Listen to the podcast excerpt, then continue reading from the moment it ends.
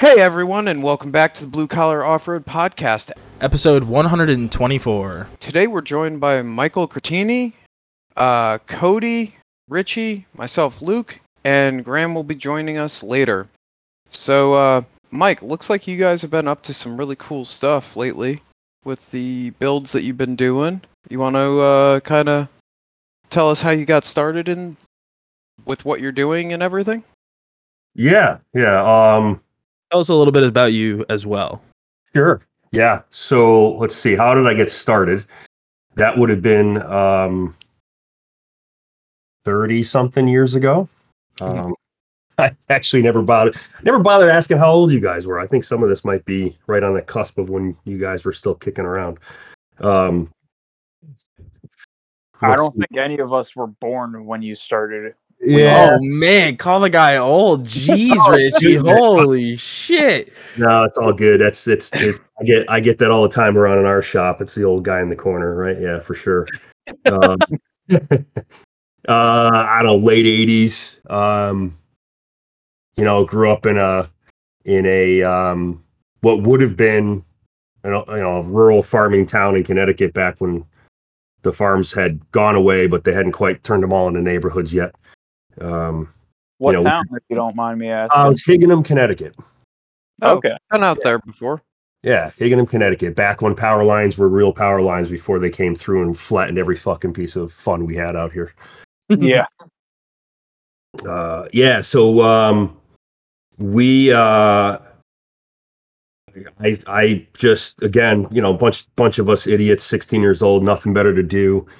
Um, you know, and and when you're first you know, your first cars are, you know, five hundred dollar F two fifty beaters. You, you cut the fenders and put swampers on them and go bombing through the mud and the power lines.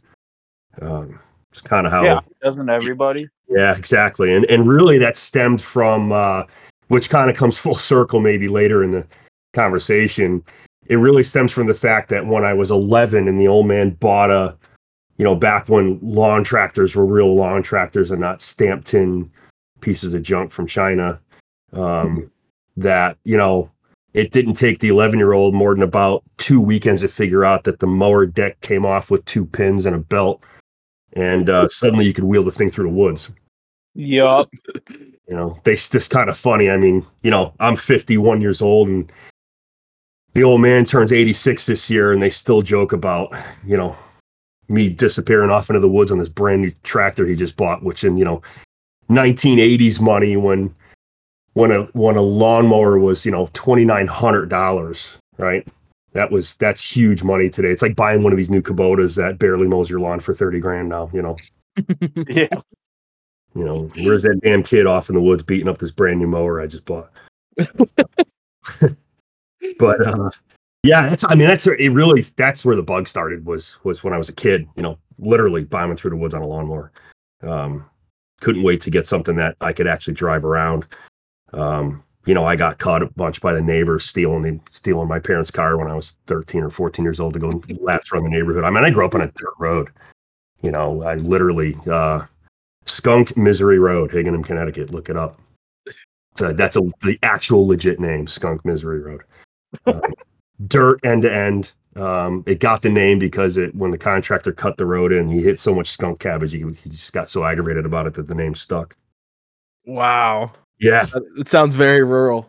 Oh, yeah. I'm talking, you know, yeah. I mean, we were the first house on the street when my parents bought, they bought the first house on the street.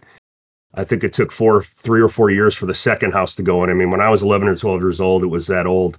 You know, if you weren't bombing through the woods on your tractor, you were, you were pedaling your BMX bike, you know, three or four miles across the up and down the hills to get to your buddy's house because that was the next closest house.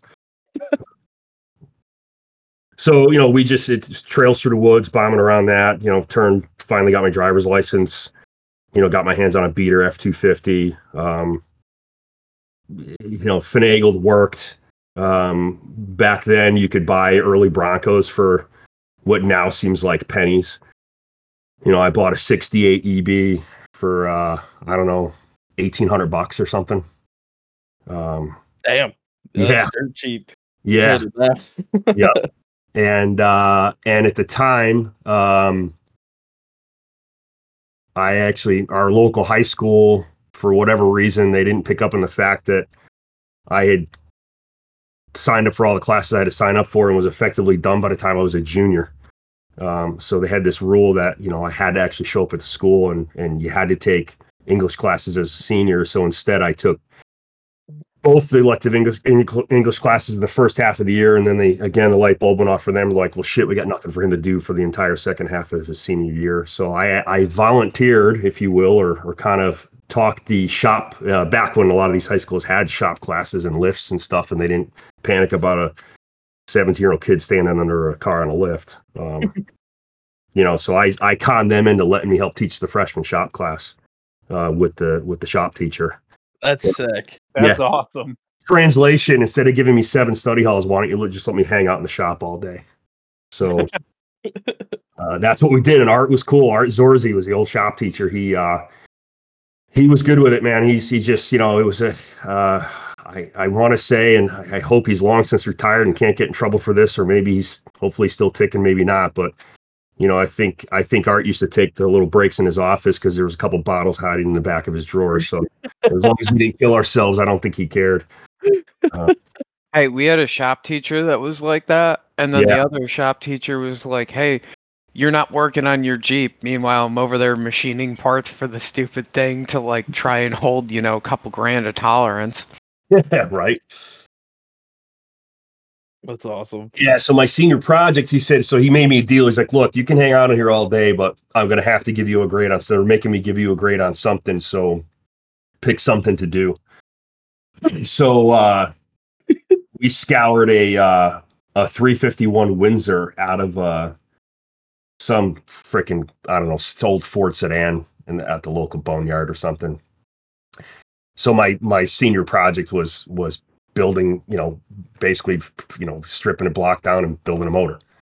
And uh, as long as I got a, as long as I got the thing to drive itself out of the shop by the by graduation day, he'd give me an A.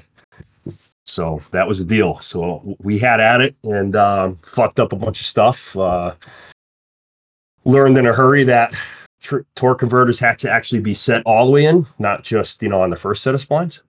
Um, you know, so you stab them against the motor and they blow the the pump right through the back of the tranny. You know, somehow it doesn't back itself out of the fucking shop. Imagine that. so uh, you know, out the tranny came and it was like a week before graduation day, and I had to learn in a hurry how to rebuild a C4. I still don't know how to do it. Somehow, somehow we took it apart enough. I think I conned one of my buddies I was growing up with that knew more about them things than I did to to drag his ass down there for a couple afternoons after school and uh but we got it somehow stabbed together. He stole parts out of some other training he had and it pulled itself out of the out of the bay like the night before graduation. That's awesome. That's kind of how it started. And then and then uh you know hk high school you know, you know the, the, the way the lot the parking lot's all done is uh it's got these islands right that divide up the backside of the lot to the front and the left and the right and everything else. And you know, it was graduation day and we got to, you know, a couple guys doing, you know, I went to school with guys that had, you know, ear late 60s Camaros and stuff because they were in everybody's backyard, you know, as a, you know, just a hulk of something, right? No one, no one give a shit about those things back then. They were a dime a dozen. So, of course, the burnout started and this and that. And, you know, and you- how do you, you know, you can't help yourself. You just, you know, you've been talking shit all spring about this cool motor you're building. And, you know, all your buddies like, ah, fuck that thing. It's, you know, it's not going to make any power. And, you know, little did they know if you unlock the hubs on an early Bronco and put it in four low, that it'll spin all four gears and you can stand on the brake pedal and do laps around the islands, which is what we did. Uh, had a couple parent commentaries at my fo- folks' house for the following couple of days about how we uh, we made leaving graduation difficult. A few pissed off parents and and uh, about two years later, I got I got nipped in the center of town for you know after graduating. I got nipped in the center of town. We didn't have cops back then. We had resident state troopers. Oh boy. Yeah, so I got I got uh, nipped in the center of town uh, for something for stupid. I forget what, and uh, and I was kind of giving the resident trooper a little bag of shit. And, uh, As you do. yeah, he's like he's like he goes, really? You want to have this conversation now? I'm like, what? He goes, you know, I could have tossed you for that for that those antics at graduation. I'm like, really, dude? Two years ago, you're still gonna hold it over my head? Oh man. Yeah, like a that great guy. That Forever. just means you did a really good job. What's that? That just means you did a really good job if he's still thinking about it two years later. He uh it took until his retirement till we could get out from under that mess. That's kind of where it started. You know, we just used to bomb the power lines and stuff back in the early 80s or late 80s, early 90s. Um, you know, before you could spell the word winch, like we didn't know what winches were. Um, you know, and and huge tires were 35s. You know, this was this is a bunch of us idiots out there in like 32, 31s, 33s, you know, maybe somebody welded a diff. Nobody put any sort of lockers in the front ends. You know, we spent we spent more t- hours breaking chains, probably just snapping each other out of mud holes than than actually wheeling anything. God, I hate chains so much. Oh yeah, but you know? It's, you know, it's 1991, and you're you know a 20 year old idiot. I mean, what do you know? How do you you know? You don't know any better. That's a good point, but man, just PTSD thinking about fucking Oh, yeah. chains. So Yeah. bad. Yeah, yeah, and then that uh, that that stuff turned into uh, I don't know. One of my buddies just stayed, he just kept pounding on me about about buying that Bronco, so I sold it to him. um, that lasted I don't know, maybe six more months. He he he he folded that truck in half. Jeez. Was it rotted or just that much abuse? No, he just fucking folded it. You know, it was, you know, we didn't, again, it was, you know, we didn't know anything about adding to, you know, it was just a stock roll bar. None of these, none of the shit had cages in it. You know, I mean, I can't tell you how many times we crawled out of a half bent, you know, full size truck cab. And the only thing that, that saved us was the fact that we were not in it on any big obstacles enough to actually get the thing to roll a few times. You know, nothing had cages in it. We barely wore our seatbelts, you know, bunch of, like I said, just a dumb bunch of teenagers. Yep. Oh. You know, with that grad, that turned into let's see, a '92 Toyota pickup. Um, was the next uh, victim. Uh, that was, uh, but then you know, for a while we got into cars. You know, you kind of do that. You know, you kind of do that. You get into cars. Um, you know, Fox Body Mustang stuff, blah blah blah. You get into all that trouble as a twenty-something year old, and then uh, so I I didn't wheel for a while, and then uh, met my now wife. Got married, moved into the first house. Uh, I was maybe I don't know 26, 27 at this point. This is this is mid late nineties, and and got the bug again. I'm like, yeah, well, I can't, you know, the fast car days are behind me, and this and that. And so I found a uh, CJ, an '84 CJ. Um, that was probably my first real, real, like now you know now you got to you know later in life you got a better job, you're making a little mon- a little bit of money.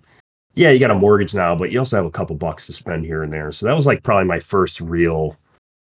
Yeah, let me just let me strip this thing to the frame. You know, we're gonna put try to put this together at least half right. at And, least uh, survived more than six months. yeah, yeah, exactly. You know, and and so that that was a you know just typical '84 CJ. You know, four two five speed Dana 300. Um, but we put so I you know back then Mopar actually sold what they called an MPI conversion kit, right? Which which pulled the the injection off of a four liter. They sold it in a box. It was the injection intake man, the intake manifold, everything you needed to to rip the that crappy Carter carb off and stab a uh, MPI injection onto a 4-2 That's kind of cool. Yeah, yeah. It was it was like I, I look at it back in hindsight now. It was like fuck you money though. I mean, they got in 19 you know 1997 they were getting like thirty five hundred dollars for that kit. I mean, that does kind of make sense though, because like if you, it's a full standalone kit at that point, correct? Right, and that was like yeah. Think about it. Right, that was. I mean, nowadays we don't even blink at that. Yep. you got 10 vendors to pick from for standalone. right? You know, but back then it was like, you know, you were, you were, I mean, you know, no offense, guys, your age, but this is like the era of like the internet was just starting. like this was like the digging through forums and like, you know, this guy stood up this thing called a forum. What's a fucking forum? You know, you know, oh, look at this. You know, that was the addiction. It wasn't the social media stuff like it is today. The addiction was, you know, the wife coming in at, you know, one in the morning out of the bedroom down to the to the back office and you know the glow in the room. It's like, what are you doing? I'm like, I'm still scrolling. Leave me alone.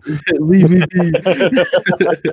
Somebody wrote a, somebody wrote something about how to make this MPI work. I've got to read every fucking line of this 800,000 page response on Pirate.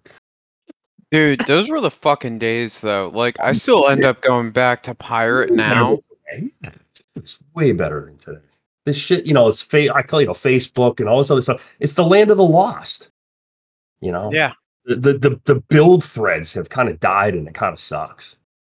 Dude, it used to be so cool because you could go back and you could watch a rig's progression page by page by page. Right. Or if you, or if somebody pointed you at, hey, you got to check out this guy's thing, and then that's when you got lost all night because you're like, holy Yep. crap, you started this two and a half years ago. I have to go back 630 pages. Yeah. You know, And then you get to the end of the build and it got Yeah. sold like missing lug nuts. right, right. So many letdowns. Yeah, yeah, yeah. And then and then you know those were the good days because you you uh you know you had to you couldn't be thin skinned, right?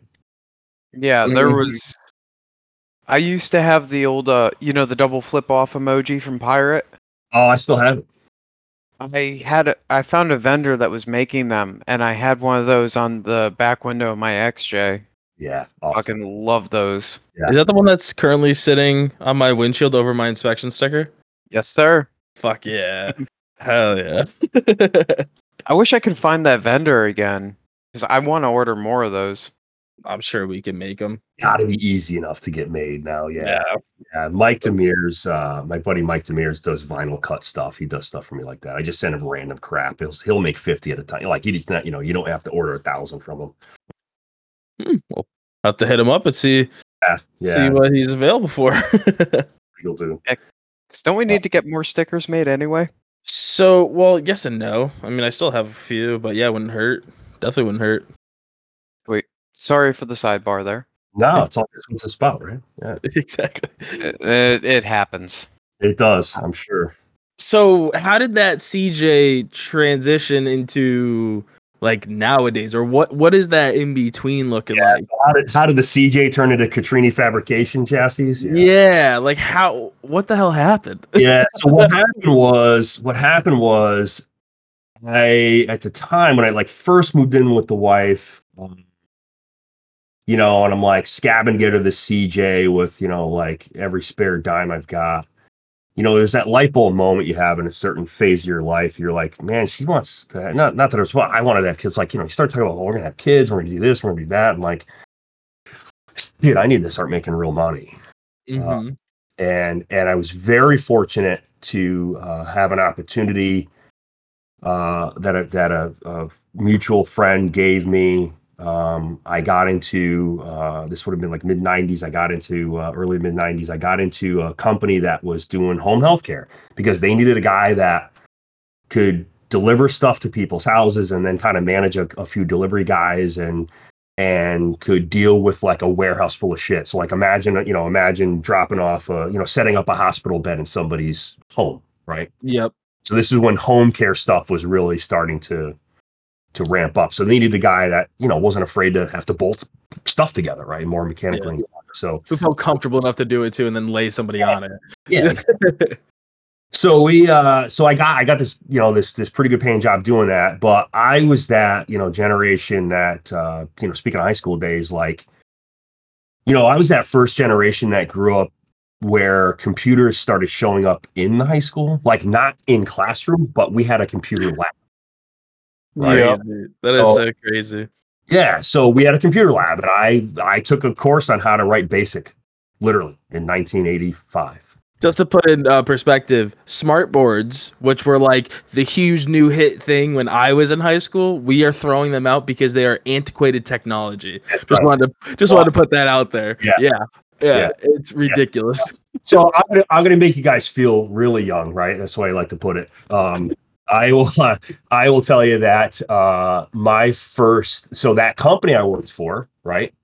Yep. There's this revolutionary new idea, this revolutionary new idea, because we're delivering all these products, but God forbid something happens where like all of a sudden the patient's not going to be home that day and they call the office.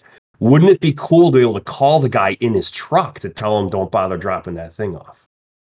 Oh my god, you had a cell phone? Oh, it was the it was a bag.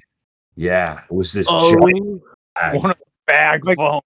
Yeah. you got a bag phone, dog. My grandparents had right. one of those. Um, That's and- crazy. yeah, Yeah. I remember it was like a little box that would fold open, and you could pull the phone receiver out, and you had to put it on the uh, the dashboard.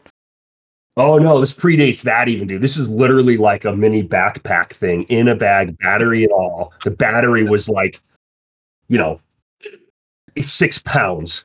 You know, That's awesome. It was wild, right? So, so, uh, so yeah, so, so, but, but I, you know, tech savvy, and one thing led to another, and then I'm like, hey, this is stupid that we're tracking this stuff on paper. You know, they make computer systems to track this stuff. I talked the guy into letting me help them buy a whole. So, long of it, Cliff Notes, I got into IT, and that's what I do. That's my day grind.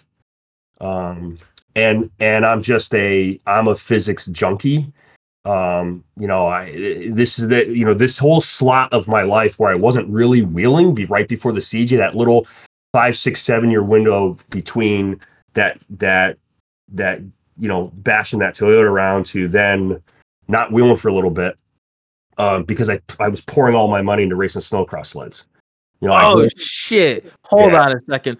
What kind of sled did you ride? so we were a polaris shop Good, thank you. That's all I Yeah. need to know. Yeah, so we had uh so this was like mid 90s, right? Uh back when you sat down on snowmobile. Yeah, the what what were those? The fucking red sleds, right? The uh they XR XRs. XR, Yeah. yeah.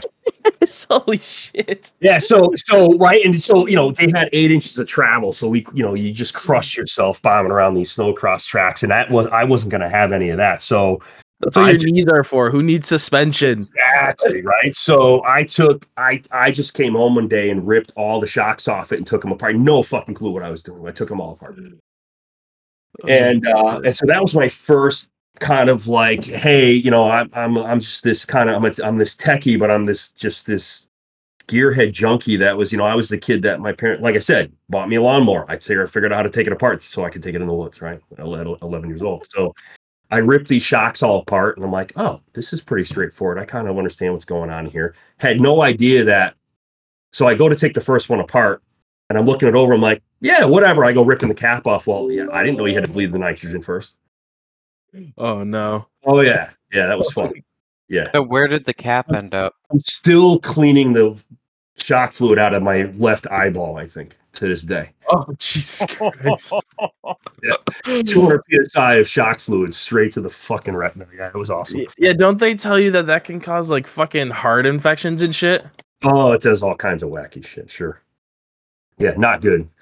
So, uh, but anyway, I kind of dove into shocks back then, and then um, you know, then all of a sudden it became, hey, so and so's sled ride's better than mine, and then this guy's ride's better than mine, and that guy's ride's better. Next thing you know, I'm doing like 25, 30 sets of shocks a season. Um, so that was my first foray into like, uh, I could probably do some little side work out of my own garage and make a couple bucks to pay for my own addiction. um, so that's kind of how it started. Was that kind of that was the beginning of the, you know, I can do a little side work under the table or whatever, or you know, actually for the feds listening in, you didn't hear that. Um, but yeah, so that's kind of how it started in doing work out of my own garage kind of thing. And then um, got back into the game uh, with the CJ. Like I said, now I've got this tech job, and now the guy that happened to own that company also owned a software development firm. He moved me over there. I learned how to write code. And then along came this CAD software stuff, right? So so at the time, I didn't really go down that route because we were still like, you know, then I'm like, oh, I, now I got a little money. Oh, I can afford this. I saw these guys on Pirate. They got they bought their own tube bender. Hey, JD Square, can you ship me one of these things? Yeah, no problem. Right. So you just you just start down the rabbit hole, right? You buy a tube Oh. bender because you're like, yeah, I can do that. And um, you buy a tube bender, you buy a better welder, and now you know we we moved from one house to the other with a with a detached two car garage, so I actually had space to work now. And um, and I basically took what was uh, at the time the CJ was still so we did the uh, Mopar kit And at first it was like I just was gonna mob this thing on the street. Ha ha, nudge, nudge, wink, wink, right? How many times have you guys said that? No, no, no. Uh, my nice current XJ. Yeah, yeah, I want to build a nice street driver, right? Um, and then fast forward a couple years and it's on now. This is this is before the sticky craze starts, right? Mhm. which I got stories about that shit. My buddy Adrian had like the first set on the East Coast. Um, but you, it's you know the a Q78 Swamper on a CJ was like you were the man. Yeah, that was that was cool back in the day, or like really cool. Yeah, The pizza cutter era. Yeah, man, big piece cutter Yeah. Swampers, right? And then we got and then we learned how to and then we learned how to heat up a blade and cut the grooves in them ourselves. and all that stuff, yeah. oh yeah, man. You know, I was You sitting. remember? Oh, sorry. Yeah, go. You remember the uh, what was it? The 34 by 950s. Do I remember? I just ordered another set uh, last summer. Dude, those tires were the fucking shit. You know what they're awesome on, which is the project we did for a friend of mine last summer, is on a Willys. Yeah, they're. I ran them on an XJ. They're like the perfect tire for a Willys. I ran them on my old XJ, Yeah, and they the were just awesome. Like Yeah. I, I don't know why they worked as well as they did. They had no business being as good of a tire as they were. I think because they were pizza cutters doing. And it was before we all tried to, you know, scale vertical walls. Yeah. Right. I mean, that's what it comes down to. They had they put a lot of contact pressure because they were a pizza cutter. Yeah, Right. And like we live in New England, so they cleared the, they cleared the the slime off of what it was trying to bite really quickly. back when Ma Bell was like the hardest trail ever. God, yeah, yeah. Back when my so it's- Ma Bell, I remember sitting at the base of Ma Bell. This would have been I don't know late '90s or whatever. Sitting at the base of Ma Bell with that CJ, watching Clayton, as in Clayton off road Clayton, watching Clayton cartwheel his his Grand Cherokee buggy backwards off of the entrance face at Ma Bell. Oh yeah, off a gatekeeper. Yeah, so he comes backwards, right? And there's kind of a crowd there, and he comes all the way backwards, and the thing lands back on its tires, and I just hear Adam scream over my shoulder, you know, and off he went, did it again. It was fun. Yeah, Shit. yeah. But yeah, pizza cutters, man. Pizza cutter swampers at Ma Bell. That was the ticket, dude. That Yeah. that brings back core memories. Yeah. Yeah, that's that's well before me. It's funny you say the 34 on an XJ because the the the CJ went under the knife because it was still on half ton stuff. And I'm like, yeah, we got to go spring over in one tons. Like that's the next just natural evolution that everybody does to a CJ. And by then we had blown a full cage into the thing. So I'm like, well, now I got a cage. Now I can, and I got an 8274 that I slung on the nose. You know, it was the it was the classic CJ, right? So now, but now it's like, hey, I'm going to buy a trailer and I'm going to buy a pickup truck. And all of a sudden now it becomes, I tell you what, you want to ruin a rig in five minutes flat, trailer it to the first place. Yep. Yeah. Oh man, that's a bad call. Guess what the first place is that it got trailered to? F and Field F. and Ford. Paragon. Oh, Okay. You know that name's been coming up more and more lately. Well, that- because We're talking to older and older guys. It's back on the table. That's why the state bought it, right? I'm So- excited for that, dude. That's like pumped. that was the forbidden fruit for me because I was wheeling uh, a good bit before Cody was, and Richie was riding passenger for that. And right when we finally started to like actually get into it, we found out about this place, and I think that was right around when it closed down, like right around 2012, 2010, somewhere in there. Yep. And so it's always been this like forbidden fruit, and now like I just want to go and experience it. Yeah. Yeah. Actually, it was actually even earlier than that. It was like 08. Oof, I definitely was not wheeling then. I think I was uh And it was eleven. it was February when it closed, and I know it was February when it was closed because they did a last ride day, and the CJ was in a million pieces, and the wife we were on our we had let's see hold on we had Nick we had Taylor So she was pregnant with Nathan. Yeah. So she, we had Nick, we had Taylor. She was pregnant with Nathan. And I'm like, we're not going to fit in the CJ. I need to buy an XJ for her. So I, so I bought, I bought an XJ. And the XJ got the full Clayton treatment, Oh, including so you dropped some money. Yes, that was the first like because the CJ was going to go into the knife, but it was going to be just you know what we're just going to you know leave it on leaf springs and throw some one tons under it just to just because I'm tired of snapping axle shafts, right? But it got pulled apart, and then it got pulled apart more, and we all know the the rest of the story. I won't bore everybody because everybody listening to this podcast has done the same fucking thing, right? It's been it's been oh well while I'm at it, well while I'm at it, you know. Next thing you know, it's apart for three years. Uh, Yep. So I needed the I needed the like, well, I'm gonna I'm gonna buy an XJ. But no, we're gonna make it. No, it's that's it. Yeah, it's gonna be street friendly. Yeah, yeah. No, nudge, nudge, wink, wink. so, uh, so, but by then you learn, right? By now you're like, hey, I've done this a bunch of years. I did. I made all the mistakes with streetcar stuff. I made all the mistakes with other off road rigs. So I'm not gonna just like slap this thing. Like we're gonna take a stock XJ and I'm gonna go down to Clayton and talk to him about the whole the whole shoot match. So we did, and we stabbed the entire, you know, the four link rear, the long arm front. Um, we stabbed that whole all the shit under it. But at the time, I blew my wad on that, and I didn't have the money to put real real axles under that yet. So imagine, if you will, this pretty stock XJ with at the time there was a guy, uh, Detours Off Road doesn't exist anymore. But Mark was a super smart guy that had these really cool things for XJs back in the day. Uh, one of them was called a backbone, um, and but he made this Yes. He made this winch plate thing that was only like two hundred bucks that you Yep. put behind your stock front bumper. It was so cool. I remember that stuff. Uh, and then he was really popular for the swing out tire carrier. That I- think it Oh, went the around the, tailbone. the stock- tailbone. Yes. the tailbone. It hid behind the stock rear bumper, had these plates in it in it. Yeah, and it had that really heavy fucking barrel swivel thing. Yep. Yep. the tailbone. So the tailbone got named. The Detours tailbone got named because Mark and I, the guy that owned it, Mark and I, I was at his shop. He used to be in uh, Branford. I was at Oh, his shit. shop. Yeah, he was right in Branford.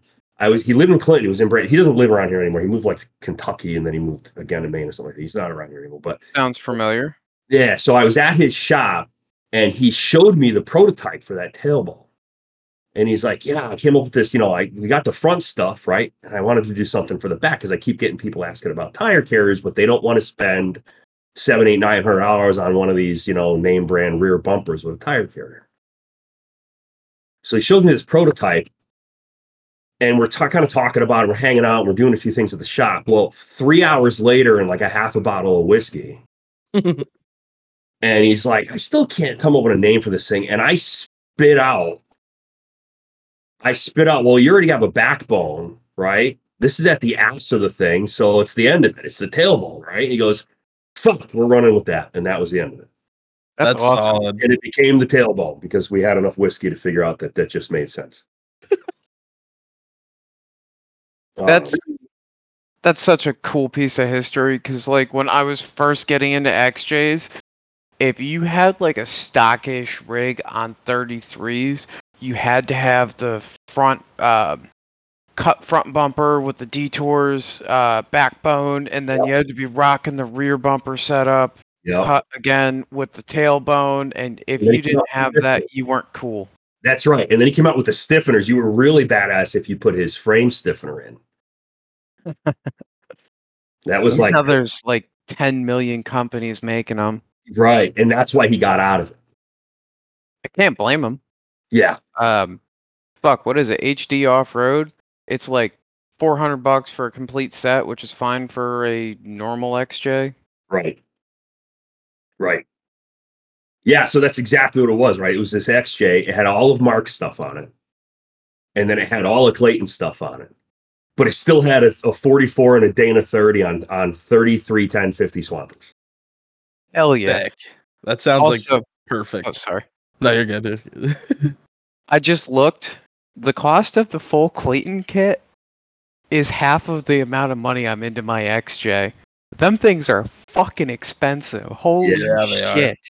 Yeah. Yeah. Yeah. But I will tell you, coming from, and I'm not saying this just because I know those guys. I, I will tell you, if you if you own a Jeep, I don't care what you know, name your Jeep, it doesn't matter, right? If you own a Jeep and you just want to bolt something onto it, they do have probably the best, in my opinion, they probably have the the best quality kit for a Jeep, whatever, right? I Name your agree.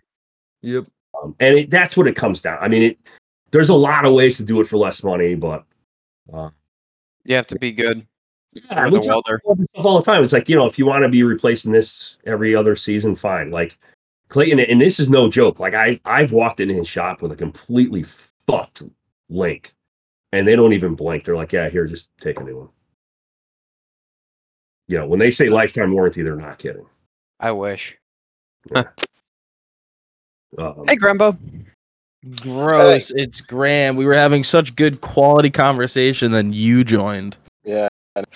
I'm currently sitting in my work parking lot because I'm locked out of the building, so I can't do what I was planning on doing. Nice. boy. Damn. So Sorry. you're missing this without even a good excuse. Well, What a the, my what a guy.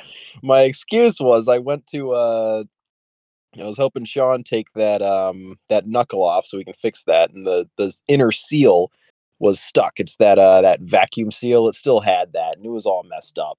So that took a lot longer to take out than I was expecting because we had to basically rip it into two pieces with just a hammer and a screwdriver. Um so yeah, it's been an eventful day. Sorry to jump in on you. I don't know where we were. You're good. We haven't gotten to the good stuff yet. Yeah. Um, so the XJ back to the to Paragon, right? That was what I so Paragon last day, one last hurrah at Paragon, and uh and a, there was a guy in a in in a club that I won't even bother because we don't do the club thing anymore for a million reasons, but so somebody threw one of those things up on the on one of the club forums. Uh, hey, anybody want to go to the last day? And I'm like, yeah, fucking in. And so, but we we were like, we're gonna old school this, and we drove. Right, Oh man. February. It's when I say single digits, I'm not remotely exaggerating. it's February of like 2008, I think it was around then when they when they finally closed. There's there's a foot and a half of snow on the property, and it's fucking eight degrees. So when things go wrong, it's goddamn cold as you're crawling underneath it to fix it. Got it. every, every single trail turns into a red. There's just Jesus. no because it's so fucking cold that those skinny little swampers pack the snow in 10 seconds flat, and now you're just skating. yep. It was wild, dude. So we drove around Paragon and like I think three quarters of the day on the fucking access trails, and that's it's like that was like all we could handle. right? But the cool, I think the cool part for me about that is, and it's still it's hanging in my shop, is I have one of the trailhead signs. Oh, that's, That's fucking cool. cool. Yeah. Wow. We're like, yeah, and and every because that's what happened. Everybody's like, dude, this thing's never gonna reopen. The guy that was running the parks, like he, I forget what park. I want to somewhere out in the Midwest. He he took over a park out in the Midwest somewhere. I forget which one. Um, so it was just game over. We're like, well, I'm no one's got. What am I gonna do? Get arrested? I'm taking the fucking sign. Gotta have So- some form of a souvenir. Yeah. So and so it's funny. There's a couple of guys, a couple of us from the Northeast that have a trailhead sign. And somebody just I saw it on one of the social media platforms the other day at the top because when the topic came up in that in that um that survey thing came out a couple months ago because the state bought it. They're like, oh, you do the use survey or whatever. When that sur- when that went kind of wildfire, a handful of us jumped in. We're like, you know, if this reopens, a day it reopens, I will gladly rehang this sign. That'd be so fucking cool. Yeah. That'd be insane. So full circle and everything. Like that's incredible. Yeah, because it'll be. I mean, by the time the state gets their shit, I mean, this is obviously. Let's face it, folks. This ain't happening tomorrow. No. No. But by the time it does, and I think it will, right? And and by the time it does, but you're probably talking I don't know, call it another year and a half, two years out from today, right? So 2025 ish. So you're talking a what? You know, whatever, 15, 18 year span, right? Yeah, I think they said that they were trying to have it open for 2024. All right, so cool. So there you go. Still like a 14 year span or whatever. I might I can't math right now, but Yeah, Yeah. that's fine. yeah, so it would be cool. You know, it would be cool to go rehang a sign out there. Um so then so then that turned into the you know, here we go again. And you know, well, this thing's really capable because it's on all this cool suspension and you know, it's got plenty of power with the four liter and geez, maybe it needs more Hmm. tire. Well, you know, if, if we're gonna take the kids in it, well, I should probably get a cage, and you guys know XJs, you can't put cages inside of them. Nope. And so it became a yeah, I mean, I do the hybrid thing and blah, blah, blah. Eh, fuck it, let's just cut it at the windshield. So Oh we boy, that so we- escalated quickly. yeah, like overnight, right? It was like, you know, so that that became the beginning of the you know, it's the old first rule of Fight Club thing. Well, the first rule of uh, our shop became, you know, when everybody anybody showed up, the running joke. As soon as somebody came in and said, "Hey, do you guys think you can help me with this?" We would just walk in, get the saws, and I'll walk out in the driveway. And go, okay, where do you want me to start?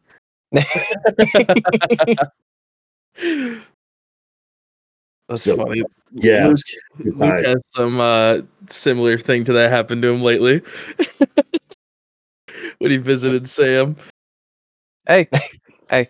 The only thing I'm gonna say, talk about that when it comes back. right. All right, all right. Uh, uh, yeah, so the roof came off, but I kept like you know I kept the I kept the floor and the rock, and I had the really cool. Actually, Mark built me Detours built me a, a rear bumper and stuff. So like I kept all that stuff, and we, you know, we built a pretty cool looking cage. It actually followed all the original XJ lines. Like if you could reskin it, it would still look like an XJ kind of deal. It still had the full back window opening, if you will, but just out of tubing and stuff. that's Gotcha. awesome. Yeah, it was That's pretty like cool. uh, Nick Jonard's rig. He did Oh. that. Yeah. I'm I'm a fan of that, you know, keep the original feel, you know. Mhm. Yeah. yeah, I mean, what's the point of starting with a with a you know a actual car or truck chassis if you're not going to kind of keep to the the form of it a little bit? Right, right, right. Um and then that same story, right? And then so the CJ unfortunately died a slow death because it just started, you know, parts started leaving more and more and then it just became nothing. And so that truck never went back together. Um, which is kind of sad because you got that baller multi-port kit in there. Yeah, it is kind of sad, but I think it was also to answer the question about how did you go from that to like building chassis. I think that the CJ was kind of cool, but the CJ was just kind of a glorified roll. It was like, you know, stock looking roll bar, if you will, with just a Ford hoop on it, like everybody does in a CJ. It wasn't anything to write home about. Yep. Right? Whereas the Cherokee was the first time I really was like, man, I'm really gonna like pay attention. You know, and of course, this now you're like, like you said earlier, now you're like, you know, look, I'm an I'm an IT guy, which means I sit behind a desk doing computer work all day, which means I get to read Pirate for like four hours a day. Graham, do you do the same thing, Mister I IT? can, yes. So you know, and and so that just became, you know, you just get you just go down all these rabbit holes. You're like, wow, look at how this guy did this. Man, I'm gonna go, I'm gonna break the bender out and see if I can teach myself how to make that compound bend and blah blah blah. Right. So you just start you start down those rabbit holes. And so that's where the XJ project became really cool to me. It was like the first thing that forced me to I'm going to push my skill set here. I don't know what I'm doing, but I'm going to figure it out. And so it really pushed me to learn that you can, you know, if you really think ahead and plan ahead, you know, sometimes that's that's your detriment too because it prevents you from moving forward a little bit sometimes Mhm. you get kind of stuck in analysis paralysis. But if you if you start planning ahead a little bit, you know, let's worry about what this the the C pillar is going to be before I even start trying to bend an A pillar. Right. Yeah. So Yeah. the Cherokee project really forced me to to like I'm going to make this thing look like a Cherokee, even though we just chopped it at the firewall. We kept the glass, right, and kept the windshield frame was still in it, but you know I came you know just behind the windshield frame and we clipped it off and capped it, and we we were able to incorporate the cage holding it all together. So um, so that thing looked legitimately like an XJ. Um, That's pretty fucking cool. we even we even took I s- even snipped the bottom half of the tailgate. Um, I took the glass off, but we capped the top of the gate and hung it in the cage. So even the XJ tailgate was still in there. What? Yeah. pretty cool. You know, so and we because detours also used to make a quarter panel, like a diamond plate or a, a metal, you know, like overlay. Yep. Yeah. So uh, we kept those so that we still had that XJ body line. We took the skins off the doors, and that was how we skinned the tube. So the actual outer factory door skin went back on over the tubing, Yeah. right? So it still looked like a, an XJ when it was done. It was kind of cool, and that was the first thing that really like forced me to, hey, I got to build like a whole car here, not just throw some roll cage material at something. Not to mention, I'm sure the wife would have enjoyed a roof because you went from roof and she's like, okay, if it rains, I'll be all right. And then you're like, we're cutting it. Oh, okay. Well, if it rains, I'm getting soaked. Okay. Yeah.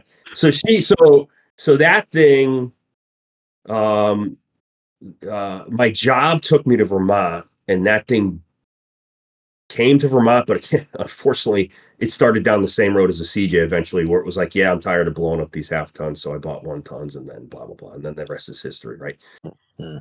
so that one it went to Vermont as a carcass this would have been like 2009 10 era so it went to Vermont as a carcass because we were like yeah we got to put real axles under it finally because now with the cage and all this like everything else was cool but you know we were blowing shit up Yep. so when we built the cage again this is pre-sticky right this is pre everybody running stickies so when we built the thing and i built the whole all the tube work even down the nose around the front ball uh, around the front uh, all the front bulkhead stuff we mocked it all up around a set of 42 inch tsls Jeez. Okay. right so it was all built to sling a 42 under it Mhm. and so it went but i'm like obviously we need you know so i found a a Ford 60 and 70 combo, and that was it. so it was rolling around with a with a set of one tons under, it, but it never quite got finished. Like we never actually like put the gearing in. Like we never really finished it. Mhm. Uh, and then I had to move, so we moved, and we had to move the whole shop. Right. Yeah, So everything gets moved around. Can't find shit. you know, right now you know the rest of the story, right? And then and then it lands in Vermont, but it lands in Vermont out in the backyard under a tarp, and then Under a tarp. Yeah. right? And then you're like, every rainstorm, the, the tarp's filling, you know, these big fucking 50 pound water balls through the cage into the car and all of that. Yeah, it was just, Luke, does any of that sound familiar when you moved? Mm-hmm. yeah. so this, so this coincides. It happens to also be the exact same era. Again, back to pirate and all this stuff when there's this little thing, this little race that happened to happen out at the southern Cali desert. Mhm. in a little spot called Johnson Valley. Ooh. So this would have been 2008, nine, right? And now I'm like packing the shop to move north. And then all of a sudden, all this banter picks up on Pirate about this thing that happened out in Johnson Valley. Hmm. And I won't bore everybody with the backstory about that because Will Gentile's done a better job than anybody could do about telling the history of, of King of the Hammers. But but that was kind of how every you know they, again this predates Instagram and Facebook and all this other bullshit we live on today. Yep. Yeah. And- but it was it was pirate, right? Oh my god! Yeah. Hey, did you see this thread on pirate? Oh wait, hold on. Let me. Yeah. As soon as I get to work tomorrow, guess what I'm doing? Check it out, pirate. So so and then it's like and then you you you you follow this and you follow this and all of a sudden it's and oh by the way we never want to pick teams again so we're going to do qualifiers all over the country and that was when Rausch Creek held the first Rausch Creek qualifier for Ultra Four. what? Became Ultra- oh. Right. So this would have been the summer of 09. And we're like, hell, we gotta go to this.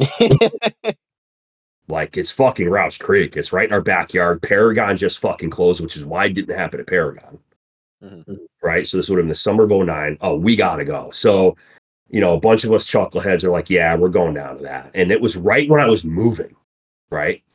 And fortunately, because again, the power of of forums and club forums and local stuff, you know, so I moved to Vermont. Well, immediately one of my local clan of buddies was like, "Oh, where are you moved? Oh, I'm moving here.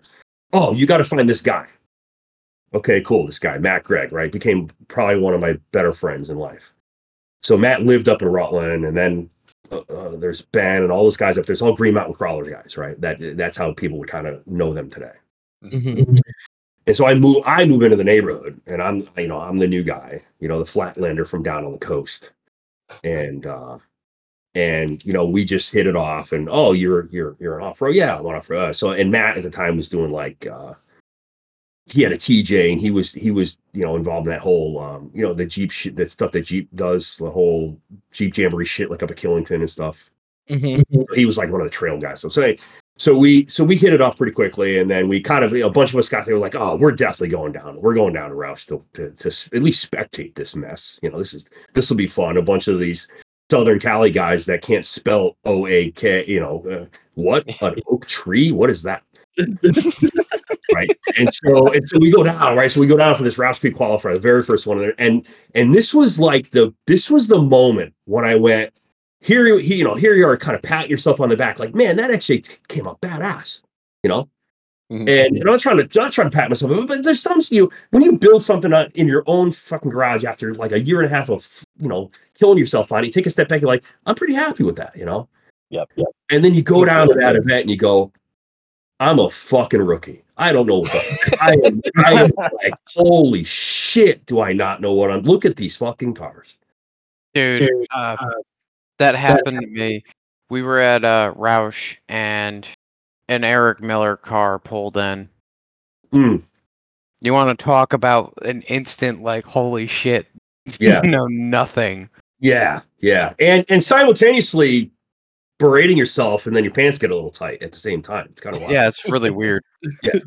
I think I think Luke's into that though. So I like, honestly- definitely got, Can confirm. I I love those moments. The only though. question is, do you pay a little extra for that, or no? We can. That's another story for another day. Okay, I got you. No, I, I love those moments though, because that's when you realize like, oh, I can't I can't rest on my laurels here. I've No. gotta Oh my god, I've got more I can do. I suck. Yeah. I, okay. Back to the drawing board. I suck. Yeah, yeah. And so, but anyway, so we go down and it's what a fucking good time, and it's with a, with a bunch of really good friends, and and uh, and we dragged our junk down there. We're like, well, if we're gonna drag, you know, now I'm living in Vermont, like we're gonna drag our junk down because then the day after we'll just stay and we're not gonna go all the way down there and not bring our stuff stuff to wheel, you know. Yeah. So we drag our junk down there. Now I had bought uh, at the time because of the, the job I took. Um, fortunately, very fortunately for me, this is back when companies used to do this kind of crap. They actually gave me a, a, re, a couple of bucks for to relocate. They're like, "Oh yeah, we'll pay for your moving company fee." Ow! Yeah, it was wild. So, okay, so I go and I I talk with the HR lady after. You know, I get employed now. You know, I'm going back. Unfortunately, like we have to sell the house here, so I'm go- I'm like living in two states for like four or five months. So I'm going, you know, I'm going up there Monday Monday mornings. I'm coming home Thursday nights. I'm, you know, Carol's like, God bless her. She's like every every Thursday night when I get home, she's like, just I just get handed children and she just leaves, right? Like, uh, These idiots are yours, right? And I say that, and I say that we say that at the dinner table. They know I love my kids. We have uh we have Irish triplets, right? So Oh, our kids, our kids are, yeah, we have three kids are less than three years apart. oh my Whoa. gosh, that sounds like a mission and a half. Yeah. And so that at that time, they're like, you know, five, six, seven, or whatever they were. Um, and you know, it took, look, first of all, it took us a little while to figure out what was causing it. Right. So then we're like, oh, Mhm. yeah, that's what's causing this. We can stop having the we don't need Irish quadruplets. So this situation, right? Yeah. so so but so we uh you know god bless her she's even to this day like the fact that i come stumbling in from you know because i have my day job still right so the fact that i do my day job and then i quit and then i go out in the shop and then i stumble in at two o'clock in the morning and wake her up almost every damn night i don't know how she hasn't thrown me into the couch like permanently yet especially you know stretches like last month trying to go to the hammers with a new car that was that was Yeah. 37 hour days that was a little little much but so yeah so this is this is the Rausch Creek qualifier the very first one so we go down there we're just all sitting there you know i'm sitting there with my jaw on the ground i can't help but drool a lot and so this is also um you know like a bunch of West Coast guys. Mhm. It was, you know, that like the first one, a shitload of those guys showed up. So Eric Miller's there and Lucas Murphy's there.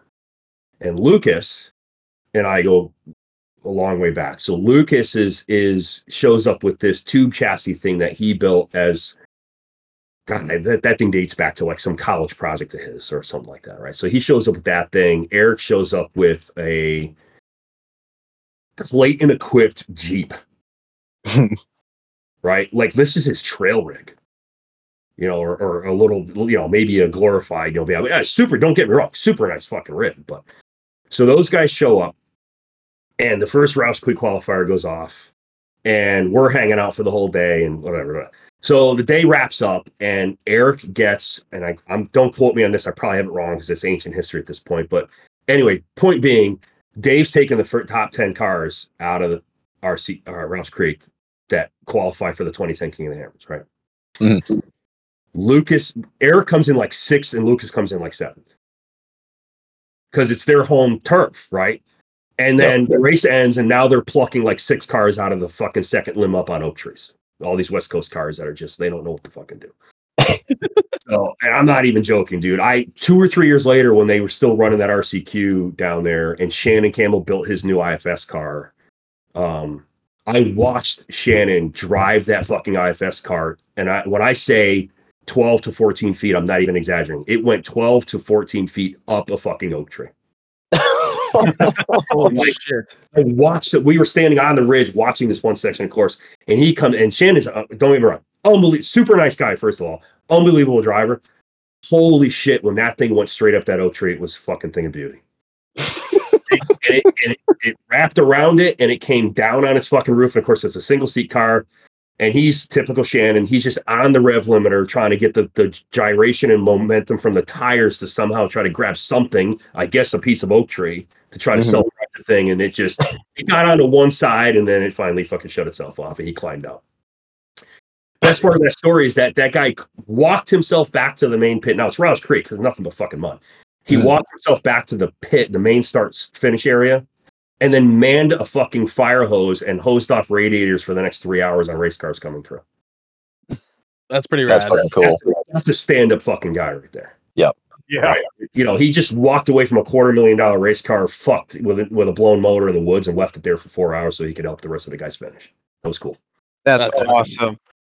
so so those guys qualify lucas and, and eric qualify and we're all standing there having a beer afterwards and lucas and john get out of the car and then we're sitting there bullshitting and he's like well shit. I'm like what? He goes now i actually have to go.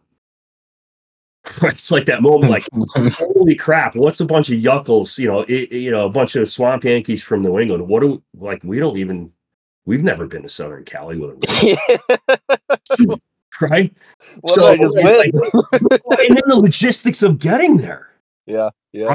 Uh, so I'm like, well, so back to the reason I, I mentioned about my company doing a relocation thing. They were going to pay to relocate me to run. They're going to pay for the moving company. So uh, instead, I went to the HR person. I'm like, hey, um, is there, you know, I know you gave me an allocation, it was X dollars. I forget what it was. I'm like, does it matter how it gets spent? It just has to get spent for moving, right? They're like, yeah. I'm like, so if I take the money and hand you a receipt for a brand new enclosed trailer, that counts? She's like, yeah, because you're going to load your shit in and move. I'm like, perfect. So I'm sitting in, I'm now here it is six months later. I'm sitting in Rausch Creek with this brand new 28 foot Haulmark. And I look at Lucas and I, I go, well, there's always that. And he turned and realized, and, and he, they didn't know I had it. I'm like, yeah. He's like, oh, yes, there is that. So that was my donation to Murphy's Law Motorsports to, for the first trip to California in 2010. That's awesome. right? So we so so lucas came and got the thing and he took it home and he and he he lucased it right? Which we we joke about to this day. It was a it was way that first of all that thing was spec wrong. I fucked up when i ordered it because i it started out as a 20 footer right? And i got a quote from the guy i'm like well if that's what a 20 footer costs how much more is a 24 oh it's only another thousand bucks oh give me a 24 well really well how much is a 28 well it's only another 1500 sure well all along i'm not even thinking about the fact that what sh- what was a 10k trailer should have been a 14 Yep. Mm. right? So I started out with a 20 foot 10K. Well, when we ordered it, he never respect the axle housings, and it showed up as a 28 foot 10k. Oh, Ooh. You, you know how quickly you exceed the Very. set of 50 200 pound axles when you have 28 feet of fucking box to fill up. Holy shit. Lucas dragged that fucking trailer to California. I swear, I don't. We never. I don't think we actually scaled it, but I guarantee you that thing was probably eighteen thousand. There was. There had to be twenty five hundred pounds of steel in it because we don't know. No one knows what we're up against. So he brought enough tubing to build a whole other fucking car. I believe it. I fucking would. right?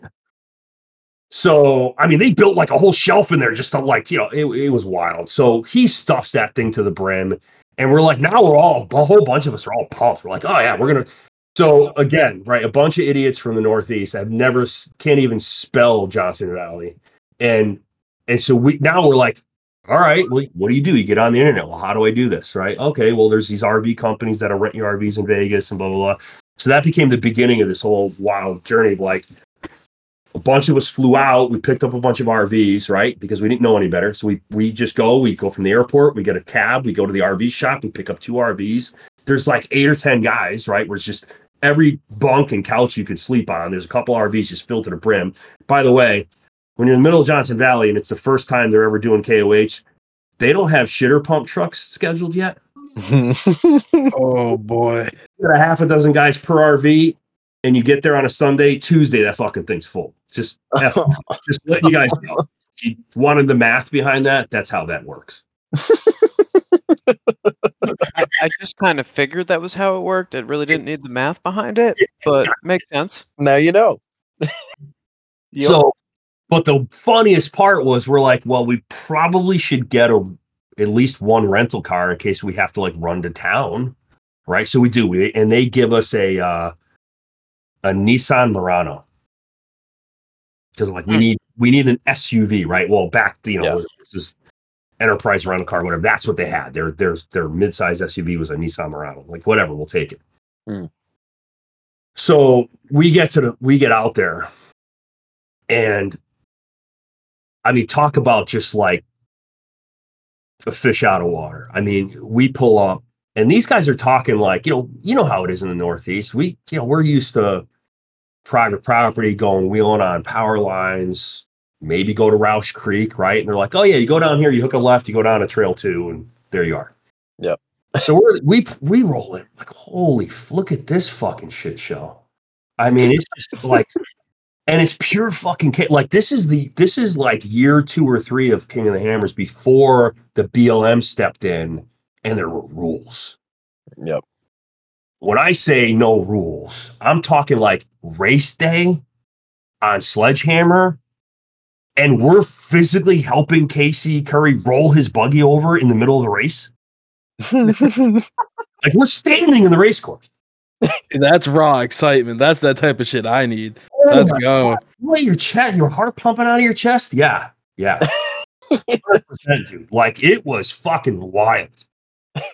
The start line, if you go back and dig out old YouTube videos, you'll find the shit. Like you'll probably see our dumb faces leaning in, right? It's like a scene out of Mexico when you know you get all these guys leaning into Baja trucks going 100 miles an hour. Like, how's these people not dying? That was Yep. the early days. Like the Wow. start finish line was two cars at a time, and it was a drag race. And you know what was held, holding us back from watching the drag race? A piece of ribbon. At one point, I think Dave or whoever, I think it was the Griffin guys that were throwing the green flag. At one point, they were like walking the line trying to back people up. Wow. Yeah, because there wasn't two lanes anymore. You know, it was yeah. yeah. So uh um so I went out and pit crewed for Lucas and did that for a couple of years. And then we then we opted to then you know now it became like my house. Really wild layout of the house. It was a it was a 2800 square foot ranch with Mhm. a full basement under it. We had 2800 squ- and garage doors going in the bottom. We had a 2800 square foot shop under the fucking house. That's That's pretty sick. And so it became that's where shop night had like you know then it became you know you know, then Matt started coming to come and I say, you know, Brian Owachowski, Obi started coming over all the time. You know, the the Flynn brothers, like we had this whole crowd crew that had this regular routine, couple nights a week, and we were just banging stuff out, you know, and and getting better at, you know. And then of course, you know, you get exposed to all the stuff like you know the the the Ultra4 stuff and everything, and then you just you, you know, pirate like, and you just you know you, you kind of push yourself, right? And eventually, it evolved into, you know, building whole cars um Yep. and and and then getting into these Pro Lite racing these little ford ranger two-wheel drive race things that you know because i got that stuff was cool. Yeah so i got to know you know so so yeah so i had this relation you know so lucas you know, we were pick crewing for him and then matt was like well if we're gonna you know if we're gonna go out there we might as well build a razor and race the razor race because why go out there and not do something so we did you know matt bought a razor and and i helped put it you know helped him put it together and we That's raced better than uh, Polaris too, right? Yeah, I was a Polaris Razor. Um, 900 turbo, I'm assuming. That was no, that was a 1000 XP. Oh, before the turbos. Yeah, oh boy. The aspirated 1000 XP. That was right. So this would have been 2015, 2016. So he bought a used 1000 XP. Because again, first it was like, we're not going to go win that race, but we want to go be in the race. Right. Mhm. So we, we didn't, it didn't matter that we didn't have the turbocharger on. We just wanted to go race. hmm and then when you when you really sit down and go holy fuck it's $5500 just to outfit the cab with all the safety gear. Yeah we can skip the turbocharged car. Yeah, absolutely. you know by the time because because you learn now we're like we've been doing this for a little way we've been going out to california pit crewing for guys for a couple of years now. So we know that now you start to lear- learn the, the game right? You also learn like the very first trip there when we were talking about oh they're going to go down this trail then they're going to hook a right and they're going to go up to that trail and run that you know that was dave at the drivers meeting and we're thinking it's like being at field and forest or being at rausch yeah you go down the street you know go down this little trail and hook left no it was go down this trail and then go up there and took a right. And I go, well, can you point that out? He goes, what are you talking about? I'm like, can you, where exactly is that trail? He goes, well, you're going to have to go to the GPS because it's on the other side of that fucking mountain ridge that you guys can see 25 miles down the desert right now. the very first time you're ever standing there, like, wait a minute. This off road park isn't just this little sand dirt pile I'm standing on in front of us right now. no, guys, it's the size of fucking Rhode Island. You're like, oh boy, we are so out of our element. Oh god. So I'll never forget that very first time they're like, well, pit two. They're like, yeah, remote pit two. I'm like, that's all I was trying to do is I'm trying to get to pit two. And I'm doing the math like I gotta beat Lucas's race car to pit two because we were there for the start. And we have, unfortunately, we have Lucas's tow rig is the only thing we have. And it's freighted with all kinds of shit in the bed, right? Because again, we we got fuel cans and jacks and spare all this shit. So there's four of us jammed in Lucas's Chevy 2500, and we're driving this thing through the fucking desert, through the chop, like bang off the bump stops the whole fucking way. like this poor bastard. And Lucas, if you're listening, I I don't ever think I ever apologize to you, and I hope that thing sort of drove straight for the 3,000 mile ride home. But Oh yeah, they had to God. drive that thing back. yeah, it's kind of So the whole time we're like, we're in this panic mode because like we have to get all the way to pit two, which by the way is like a 26 mile ride through the desert. A freighted Silverado that he has to then hook a doubly overfreighted my trailer and drag it 3,000 miles back to the East Coast. God bless this truck. Did it make it? Oh yeah, yeah, Hell yeah. yeah. It made it. I I don't think there was any rubber bump stops left on it, but sure. Who needs those anyways? Let's be honest. Yeah, but it- hey, look, we gave we gave him another inch up travel for the fucking Oklahoma potholes. That's all it has. That's awesome. So, so we're doing this couple years. So we raced the Razor. Um, that I tell you, that is a is a life changing moment. Um, because it's just you know, you all of a sudden you're not the guys that are outside looking in. Yep. And when you, I will tell you, when you're, and I was just, co- I was just co-driving, right? But when you come around some of these ridges out out there, and you you get to the, uh, you're on race course, but you come over a ridge, and suddenly you can see 150 miles down the desert. Yeah, That's so sick. nutty. You literally you pull you stop the race car. Yeah. Like we pulled over. Like, oh my god, look at this. Take it all in. do Yeah. because we don't. have it. You know why we don't have it? We have fucking oak trees. Yep. Right, they're in the way. We can't see. Right, you can see out there. That's the biggest delta. Right, and that's the that was that just awestruck moment of coming over your your because you otherwise would we would never have been out there. Right, we just would have been milling around in the pits like helping people work on junk. Yep. Um, you know, it's also the it's also the that realization that you know hopefully we might have to rotate names at the enterprise rental list mm-hmm. because I don't think there was anything. I don't think there was a single OEM skid or the chin spoiler left on that Murano when we brought it back.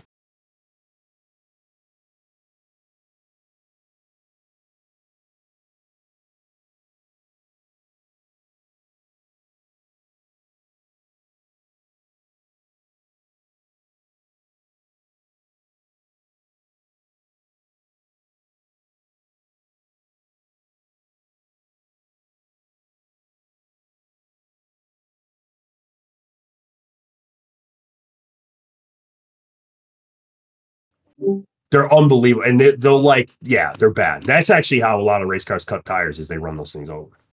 So, so this thing was all fucking banged up, and so we we bring it back, and somehow it just skated by. We must, uh, you know, we must have just got the kid who didn't give a shit or whatever. And it's the same deal with the RVs. You bring the RVs back, and you're like, Yes, oh my god, dude. So- I I couldn't believe it when I was like, "Oh, you guys want to do a walkthrough?" They're like, "No, you got the insurance. You're good." I'm like, "Wait, Yeah. what do you mean?" They're like, "Yeah, no, you're all set. Like, it's totally Yeah. fine. Whatever's up with it." I'm like, "Oh, oh okay. Here you go. Here's the key. See ya." Hundred percent, and then it's even better because then what you do is that the the pro move is you bring the RVs back, and the the kid that's checking you in, everybody chips in. You leave them like fifty or sixty bucks. Oh. And then Oh. You, leave, you leave the kid checking it, like you leave him on the on the table of the of the RV, the kitchen table. You leave like 40, 50 bucks, right?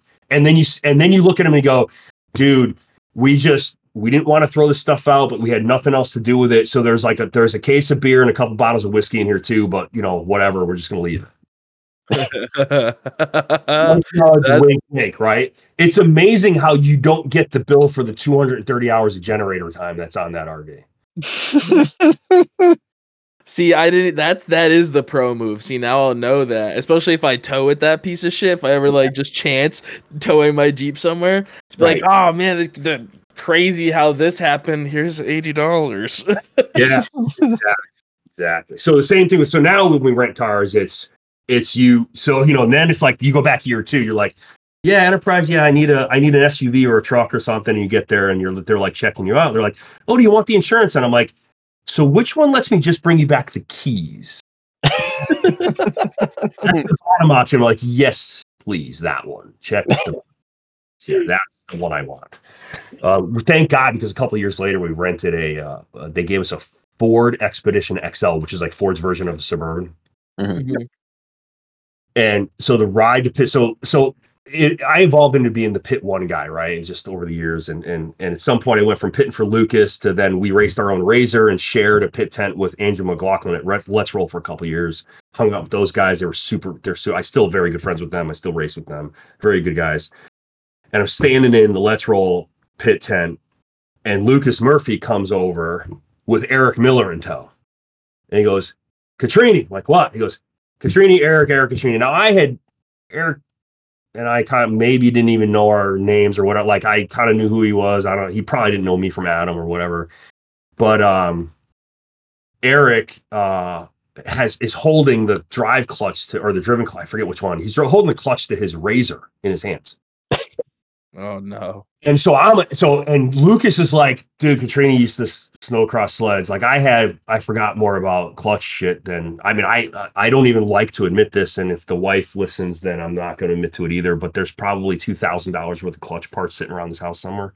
in, in, in, in, in helixes, weights, and springs. Right. Send them my way. I got you. We'll put them to good use. Cool. So, so, uh, and they're the same goddamn clutches. They're just the parts are slightly different, but they're basically the same. I mean, as a matter of fact, old school sled clutches, springs fit in those things. But so, comes over. Yeah, oh, dude, we had Matt's razor. we were probably the only this would have been back before a lot of these guys figured it out but we were probably the only not necessarily year one but year two when we the second year we, we raced that razor we were probably the only razor on the lake bed that could hold it to the pin at 20 miles across the desert and not even warm up the belt Wow. that was a big deal back then like everybody was blown everybody was strapping like seven belts to their to their cars back then so Eric comes up, and that's how I kind of more formally got introduced to Eric and I got to know him better, right? Um, and Scott Decker was another guy in that in that crowd. And Scott was was uh, you know there. So Scott and I became very very very very good friends. He's a, he's a very good friend of Eric's as well. Um, and then Matt. Uh, so we raced at Razor two years, and then that kind of came to an end. He's like, "Yeah, we got that out of our system." And then Scott called me. He's like, "Hey, what are you doing? Like, are you coming back next year?" I said, "Yeah, but we're not racing the Razor anymore." He goes, "Well, that's cool because we would kind of love to have you kind of like, can you take over the Razors for Eric? Oh As far as, shit. Like as far as like running that part of the program kind of thing. So so as far you know for race week out at the Hammers, right? So so I kind of moved over to the Miller compound at that point for a couple for those years moving forward. So Damn. and then and then Scott uh Decker uh took that and chopped that thing all up, boat sided. Like we built a legit fucking car. I, I, I call it. You, yeah, you guys get used to it, call everything car, but we built a re- Scott built a really legit razor for Eric because we're like, all right, we're we're gonna really get behind the steel, and you know if, if he's gonna keep racing the razor class, it, it's not you know, and that's Eric, right? It's not. A lot of those guys were racing the razors, like you know the Campbells and Healy and all those guys. They were racing razors because they just wanted they just wanted time on course before the big race. Mhm. Eric's not that like you put Eric in something, he's there to like I don't care. You put him in a bro like dude. Holy shit! You want to talk about swapping fucking paint with him? He's no joke. I don't care what you put him in. He's there to fucking win. so it is not about hey, we're just going to run the razor to get more seat time on the court. No, they wanted to win that class. So so Scott completely tore that car apart, rebuilt it. Um, I drove down to Scott's in uh, Virginia, just outside of DC. So I was driving down to Virginia a little bit here and there to help him on that car. We got that kind of that thing all put together. And then I spent, you know, and then again, it's all the shock tuning because I'm a shock junkie. Um, but that car, uh, that was still now everybody's showing up with turbos, right? To your to your Yeah. point, turbo question.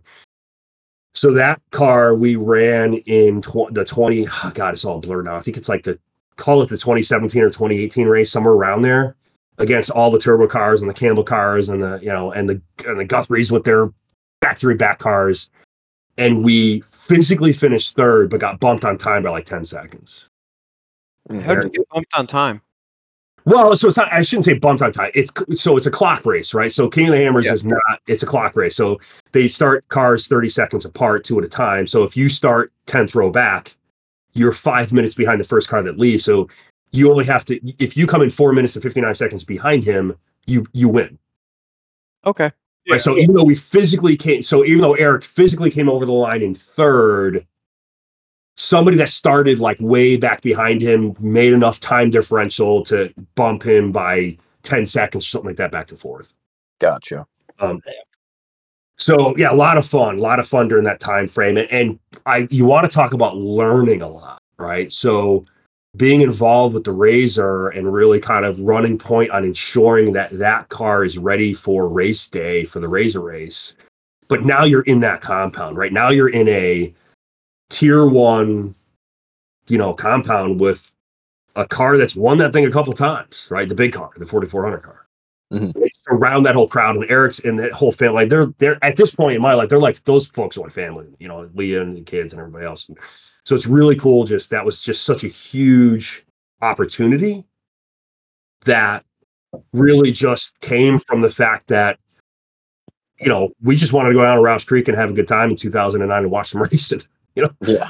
And and and the fact that I knew Lucas at the time and and he was going to go give it a shot, and it just you know it, it all kind of just pays forward over, over the years and and you know so then fast forward you know seven or eight years later and lucas murphy's dragging eric miller over to me to say hey can you help him put his clutches together for tomorrow's race kind of thing so really cool opportunity cool experience um you know, just that whole thing. So, and I know we sort of we skipped ahead to some of the trip conversations. These are the these are the trip stories, right? Around just memorable stuff and events. yeah. And so this just becomes this annual pilgrimage now, right? Of of you know, hey, it's it's hammers, you know, it's time for the hammers again, and the conversations start in November every year. But um, so that kind of that as wild as this may sound, it, that took over a lot of a couple of years of like I didn't even have anything to wheel, so I stumble across this another XJ, right, for short money that already had one tons under it. And so we did that was that one from day one was like, yeah, I'm just chopping the we're gonna chop the we're gonna firewall this thing and I don't even care what the cage looks like. We slapped the cage on that thing in literally like eight hours. God damn. and it was it was like two there's there's probably all every once in a while you know, that's one thing i do like about social media like when the memory shit comes up like there's still memories that pop up with that rig and the wife driving it and thrashing on it and you know uh, there's like two bends in that whole fucking cage. It's just and i went through like 84 fucking hole saws in the notcher you know? So a bunch of straight sticks with notches just triangulated up so that we can not die rolling it over so real quick, I gotta ask about uh, one of the guys I know that was racing out there. Did you ever end up seeing like Straight Jacket Motorsports and Chris William? i the name the straight jacket name rings a bell Yeah, they were out there running a uh, 4600 car XJ, I think in 2017, and I believe they were buddies with the Millers. yeah yeah straight So it all just kind of Yeah. Yeah, good times. There's um yeah, the straight tech name definitely rings a bell. I th- that thing has become such a huge production. Um, it's wild. I, I get, you know, I, I I strike conversation with people like a month or two later every year, and they're like, "Oh yeah, I was out for this year's race." I'm like, "Yeah, dude, I, yeah, I." Next time, text me oh, two weeks beforehand, and we'll try to cross paths. But it's just such a huge mess out. You know, I don't, I don't know. I guess mess is the right term. It's just big. It's just, it's just Yeah, huge. it's a massive thing now. It's massive. It's just massive. You know, it's it's a it's a big thing. So yeah, straight jacket name rings a bell. I can't say that I remember specifically talking to those guys, but okay. I was just curious because, like, Yeah. you know, it interweaves in there. I think Oh, that they sure. took like third, I want to say, or something like that. I can't remember off the top of my head. Yeah. But- yeah, there's so many cool stories about that stuff. Back Yeah. to the lack of notcher blades after you finish that cage. Yeah. So, but that that rig was so. I, I can't. You know, I just keep going like. You know, all the years and all this stuff and being around these cars and being around these, you know, three hundred thousand dollar race cars and everything else. But there is just something that is so fun about a cheap, just zero fucks given rig that So you just can't get away from. I mean, it's just that you know, yup, XJ or had one tons under it. It was a horrible. And again, back to the you know going down rabbit holes. I'm I'm like a geometry link junkie and all this other stuff from the years of being an IT guy because you know, I Well, I it's easy. You can obsess over that stuff and perfect it. It's super fun. yeah, and and you know, without before the four link calculator, before I even stumbled into that on on Pirate that everybody talks about to these day to this day, we kind of had built our own already. Mhm. You know, I have spreadsheet formulas and CAD draw like we have all this crap that we you know because we're we're IT guys, we're just these tech geeks that you can't help yourself. And when you have access to that kind of stuff because your job gives you corporate licensing to really cool expensive software that otherwise you wouldn't afford on your own. you know? but then you go back to this, yup, I I I need something to wheel. I haven't had my you know, we haven't meaning the family, Caroline, whatever, we haven't had our own wheeling rig in a, in a season or two because we've been in between stuff and I've been busy building all this other shit and you know this this super cheap short money XJ that's already got one tons under it, albeit in a horrible way, but they were there. Um comes up for a couple thousand bucks, you're like, yeah, yeah. Are you are you home tonight? Yeah, I'm not even gonna argue about this price. I'm just gonna here's the money. Let me load it up and go home before you realize what you're giving away right now. No, really. I mean, seriously, it was it was like nineteen hundred dollars. It was a running XJ with one tons under it already. Holy crap! Shit. And so we stabbed. I think the only thing I really did was, like I said, we we immediately the next morning lopped it at the firewall, windshield included. So we lopped it at the firewall. We stabbed. You and windshields, man. Just something about it. You hate those fucking things.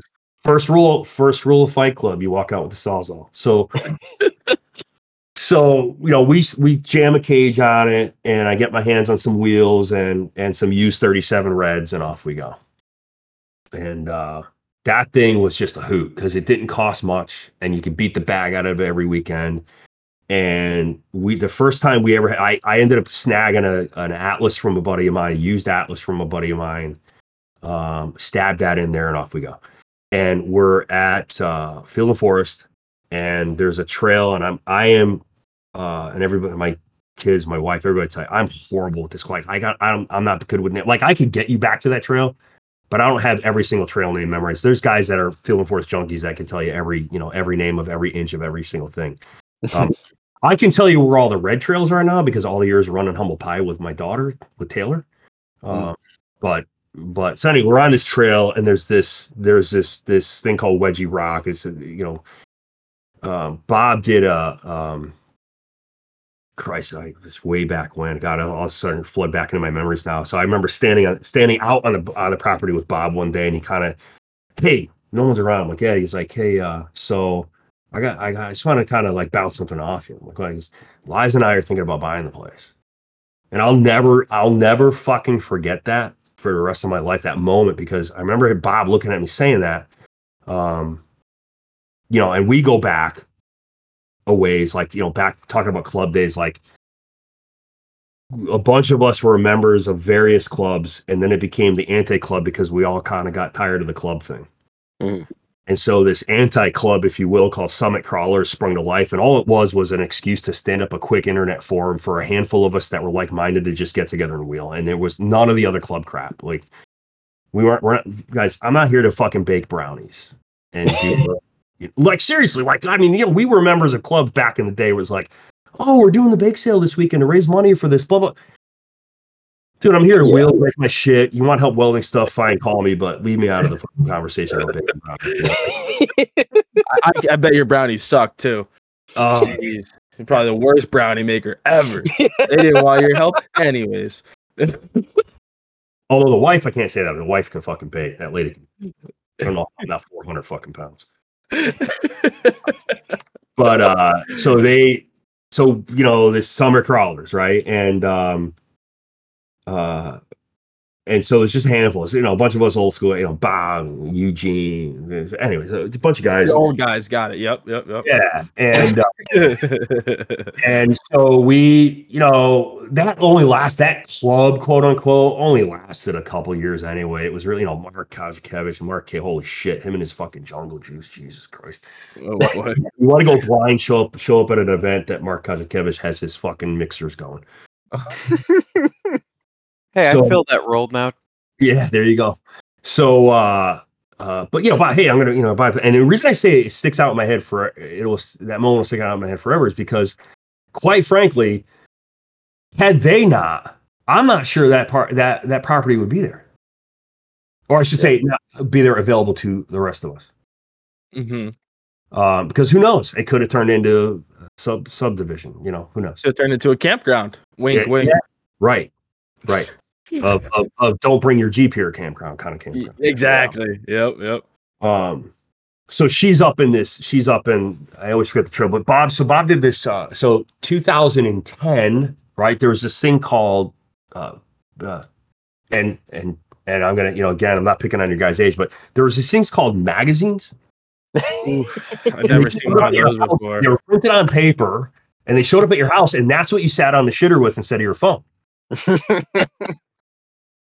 Guess where my stack of Thrasher magazines are? Right next to the shitter. so, so Petersen's four wheel drive, right? So, so, uh, so they used to do this thing called Ultimate Adventure, yes. Mhm. right? And it was that whole, hey, we're gonna, we're gonna, you know, take fifteen of our buddies and and pick a 800 square mile area or some region of the country, and we're gonna go hit like six parks in a row over the course of like ten days or whatever the hell it is. hmm So Field and Forest ends up being stop number one for Ultimate Adventure 2010. Yep. I remember watching the videos on that. Cool. So what's not in the video is me running tail gun. Ooh, because the rig I had was on BFGs and and and Goodyear was the tire sponsor for that. oh jeez. Damn, right. you got ostracized because you didn't that have the cool guy tires. So Bob was leading it in his old yellow, that yellow linked samurai he had with the with the tin roof on. You know, the, it was like a half a tube buggy. Yep, yep. Um, I don't know if you guys ever talked to him about that thing. That thing was badass little rig.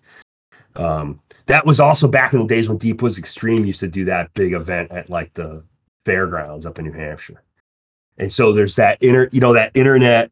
Uh, I don't know if you guys have caught this over the years, but every year it seems like the picture of Bob's old yellow samurai, like five feet in the fucking air over a bunch of uh, uh, concrete cylinders. Have you guys seen that? Not that I can remember. I'll take it as a no. So so one of these days you're gonna see it. And and what and the running joke is when that picture came out, it was literally it's Bob in his old yellow uh Sammy on 36 Iroks, right? But it had that stupid little um what's that little Suzuki motor? It's like a it's like a it's a twin cam something that's fucking revs to like nine grand like revs to the fucking right. Yeah. And Bob doesn't understand that there's anything below 8,000 RPM. that's, well, that's just how you have to drive a samurai. There's Yeah, no other way so- to do it.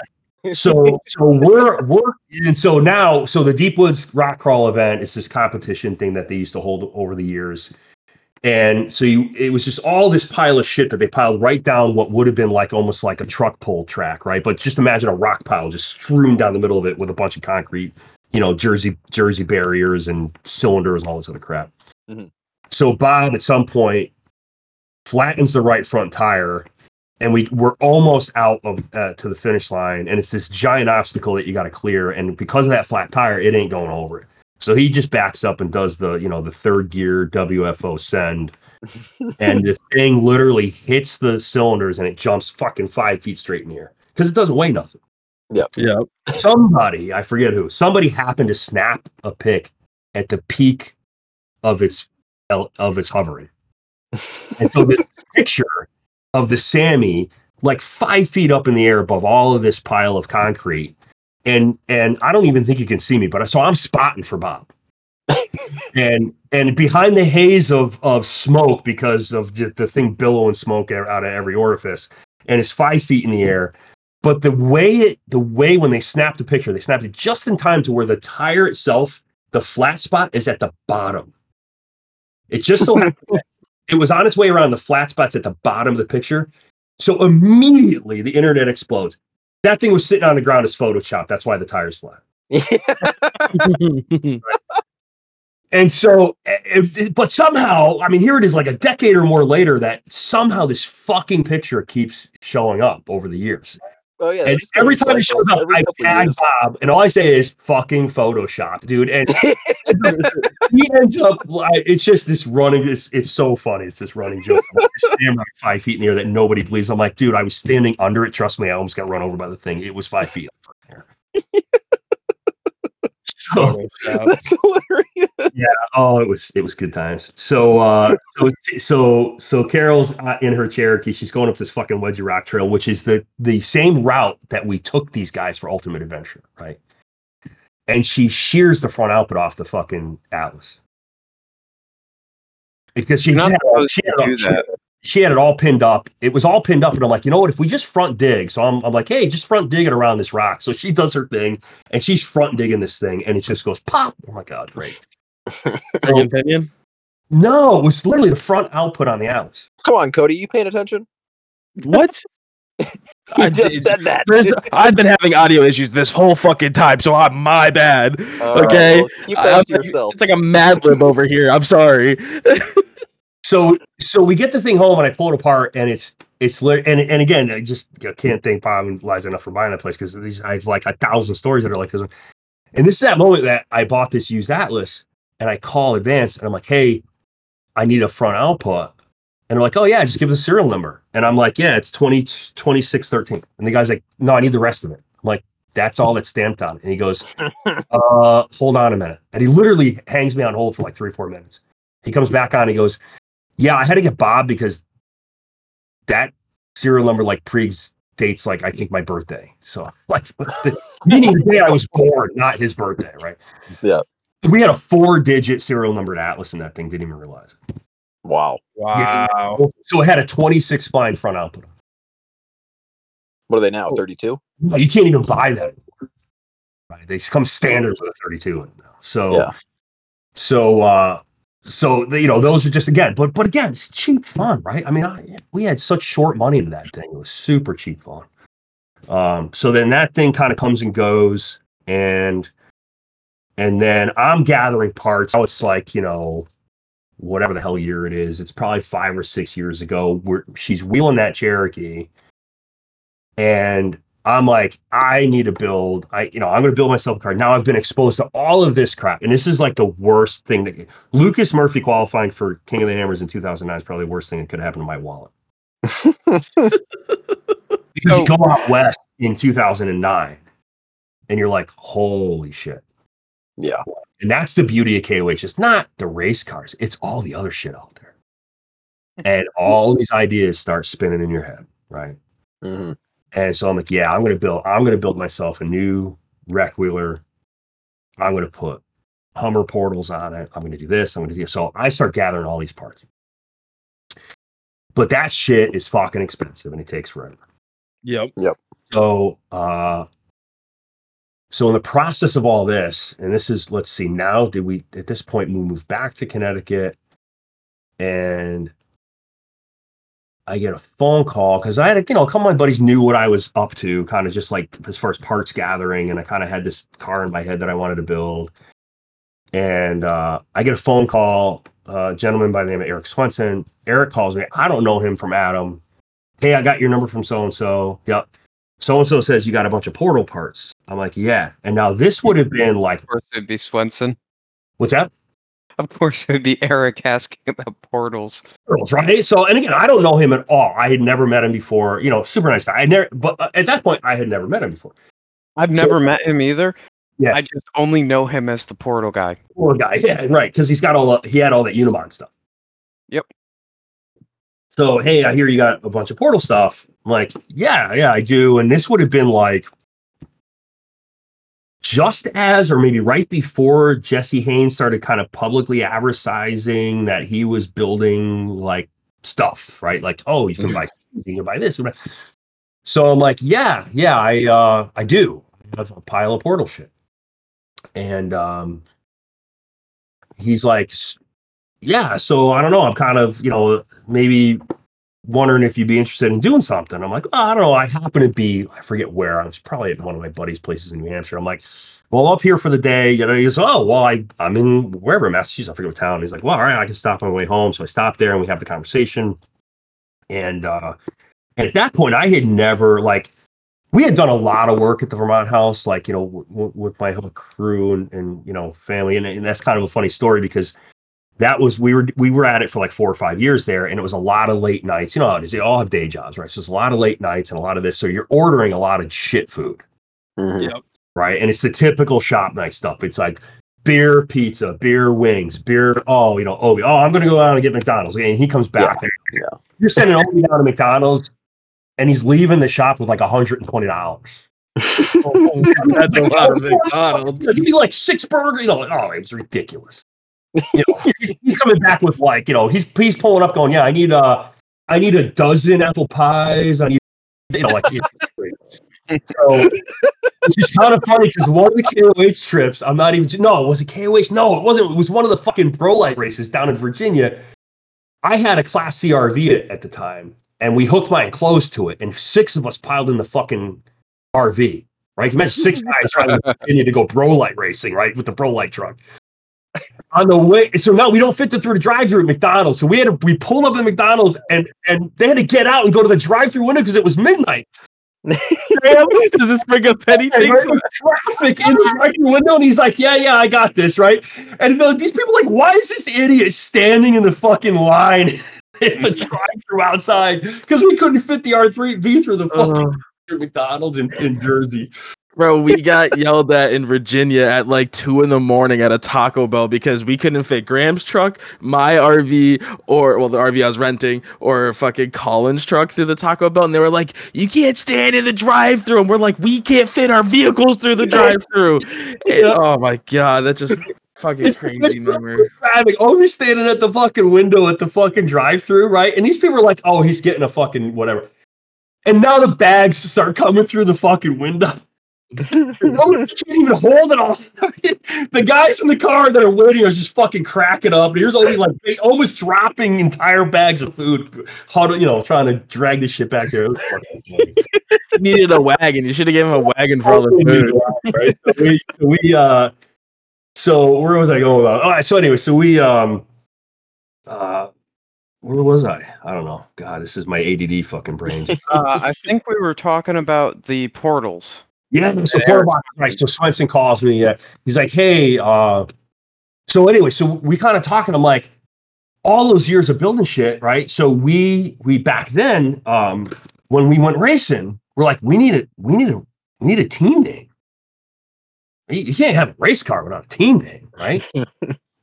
so we need a team name. And so we're all sitting around one night, and and and this realization comes over us that holy shit. So now I'm gonna I'm gonna skip ahead for one second because we have these really badass. Matt had a friend or somebody that uh, was really good with graphic design stuff. So we have these really cool. I still have a bunch of them. But This really cool logo is FKF Racing, but he did it like that vintage 50s like street sign looking thing. They're really badass. So we, it was FKF is what we came with FKF Racing, and we did FKF Racing in particular because what the backstory was that we didn't want to put on like hoodies and the side of their car, and, and just in case like we picked up a sponsor, or whatever, Mhm. but it was short for Fat Kid Fabrication. Because we all realized in the two or three years of sitting in my fucking base, we had all put on like twenty fucking pounds. Oh, Oh, I fucking believe it. Every one of us put on like I was throwing away jeans because they didn't fit. Like we all put on twenty or thirty pounds in that shop over the course of. So it, it, so again, you know, if it's 4 a.m. I think Devin Noyes is probably pat like Devin always is, is fucking passed out in one of the Recaro or one of the uh one of the Corbeaus sitting in the corner of the shop. And we're you know, and it's it's two bottles of whiskey and fucking 84 hamburgers later, and Fat Kid Fab just came out of somebody. we have all this FKF swag and stuff. It's still I still keep it all. It's it's, it's good. It's good times, good memories, That's right? Um, but yeah, so then we uh so Eric calls me up, you know, you want to do so, but this is like my first like you know, all the other projects we did was because it was a friend, right? It was, you know, Devin Noyes who had a CJ who was like, Hey, I want to put Dana Dana 44 under the front. No, you don't. Yeah, I do. No, why? And re- are you guys ready for it? Because I still want to street drive it. Oh, Yeah. If has anybody you guys know Devin at all? If you've seen his current condition of his rig, yeah, that's how they oh they always go, right? It's one ton, it's fucking coilovers, it's a full blown, it might as well be a buggy. Yeah. So um you know, so but it was always like it was a friend or, or or part of the wheeling crowd or somebody that was a Green Mountain Crawler person or whatever, you know, Ben Gagne's truck and a Toyota. And then um but again, we all had that we were, you know, a bunch of us were going to Cali every year right? Handful of us were going to Cali every year. So we come back with all. So the whole that was always like the two day trip home was always the conversations about the shit we saw and well, let's build this or let's build that, and then you know you're collecting parts, and and Matt collected a bunch of um, you know, kind of rear engine. You know, he he got a he got a deal on a couple housings. They were all set up for rear engine stuff already, and then so you know we built a rear engine or those guys I should say because now I'm moving back to Connecticut. But you know, so a chassis came out, and then and then we and then we got out we kind of got away from the Pro Lite stuff so the Pro Lite turned into some barter for the a goat built chassis and that that's now uh um that's now the the, the rodeo goat car and so it's all this stuff going on but this is the first but it's always always just like you know it was always just like this collective effort to build shit Mhm. when Eric called, it was the first time that somebody's like, "Hey, I want to like hire you to build a car." I'm like, "Really? You want to pay me to do shit?" "Uh, okay, you know. And I'm like, I don't know, like, I don't even know what to charge. Like, I, and because I can't, you can't possibly actually charge for the like for the hours. Like, you No. can't Yeah. no, You can't impossible. charge for. five hundred thousand dollars. Like, there's no way, you know. No. so we sort of like we came to like a basic like all right look here's just a flat i don't know here's a here's a here's a just a flat number how about this you pay for the parts pay me a little bit of money for just a little bit of my time and it'll be a cool project kind of thing. And so and so that's kind of how it initially started. And then so we built eric's car and um and then one and now now fast forward you know again it guy i don't i'm not building another car by hand ever again. Like i did that and i'm like oh my god i now i remember why like this just gets all like slinging slinging bands and banging through 54 you know hole saws in the notcher. Like this is getting old. But now it's 2000 and whatever fuck year it was 20 i don't know it was two or three years ago.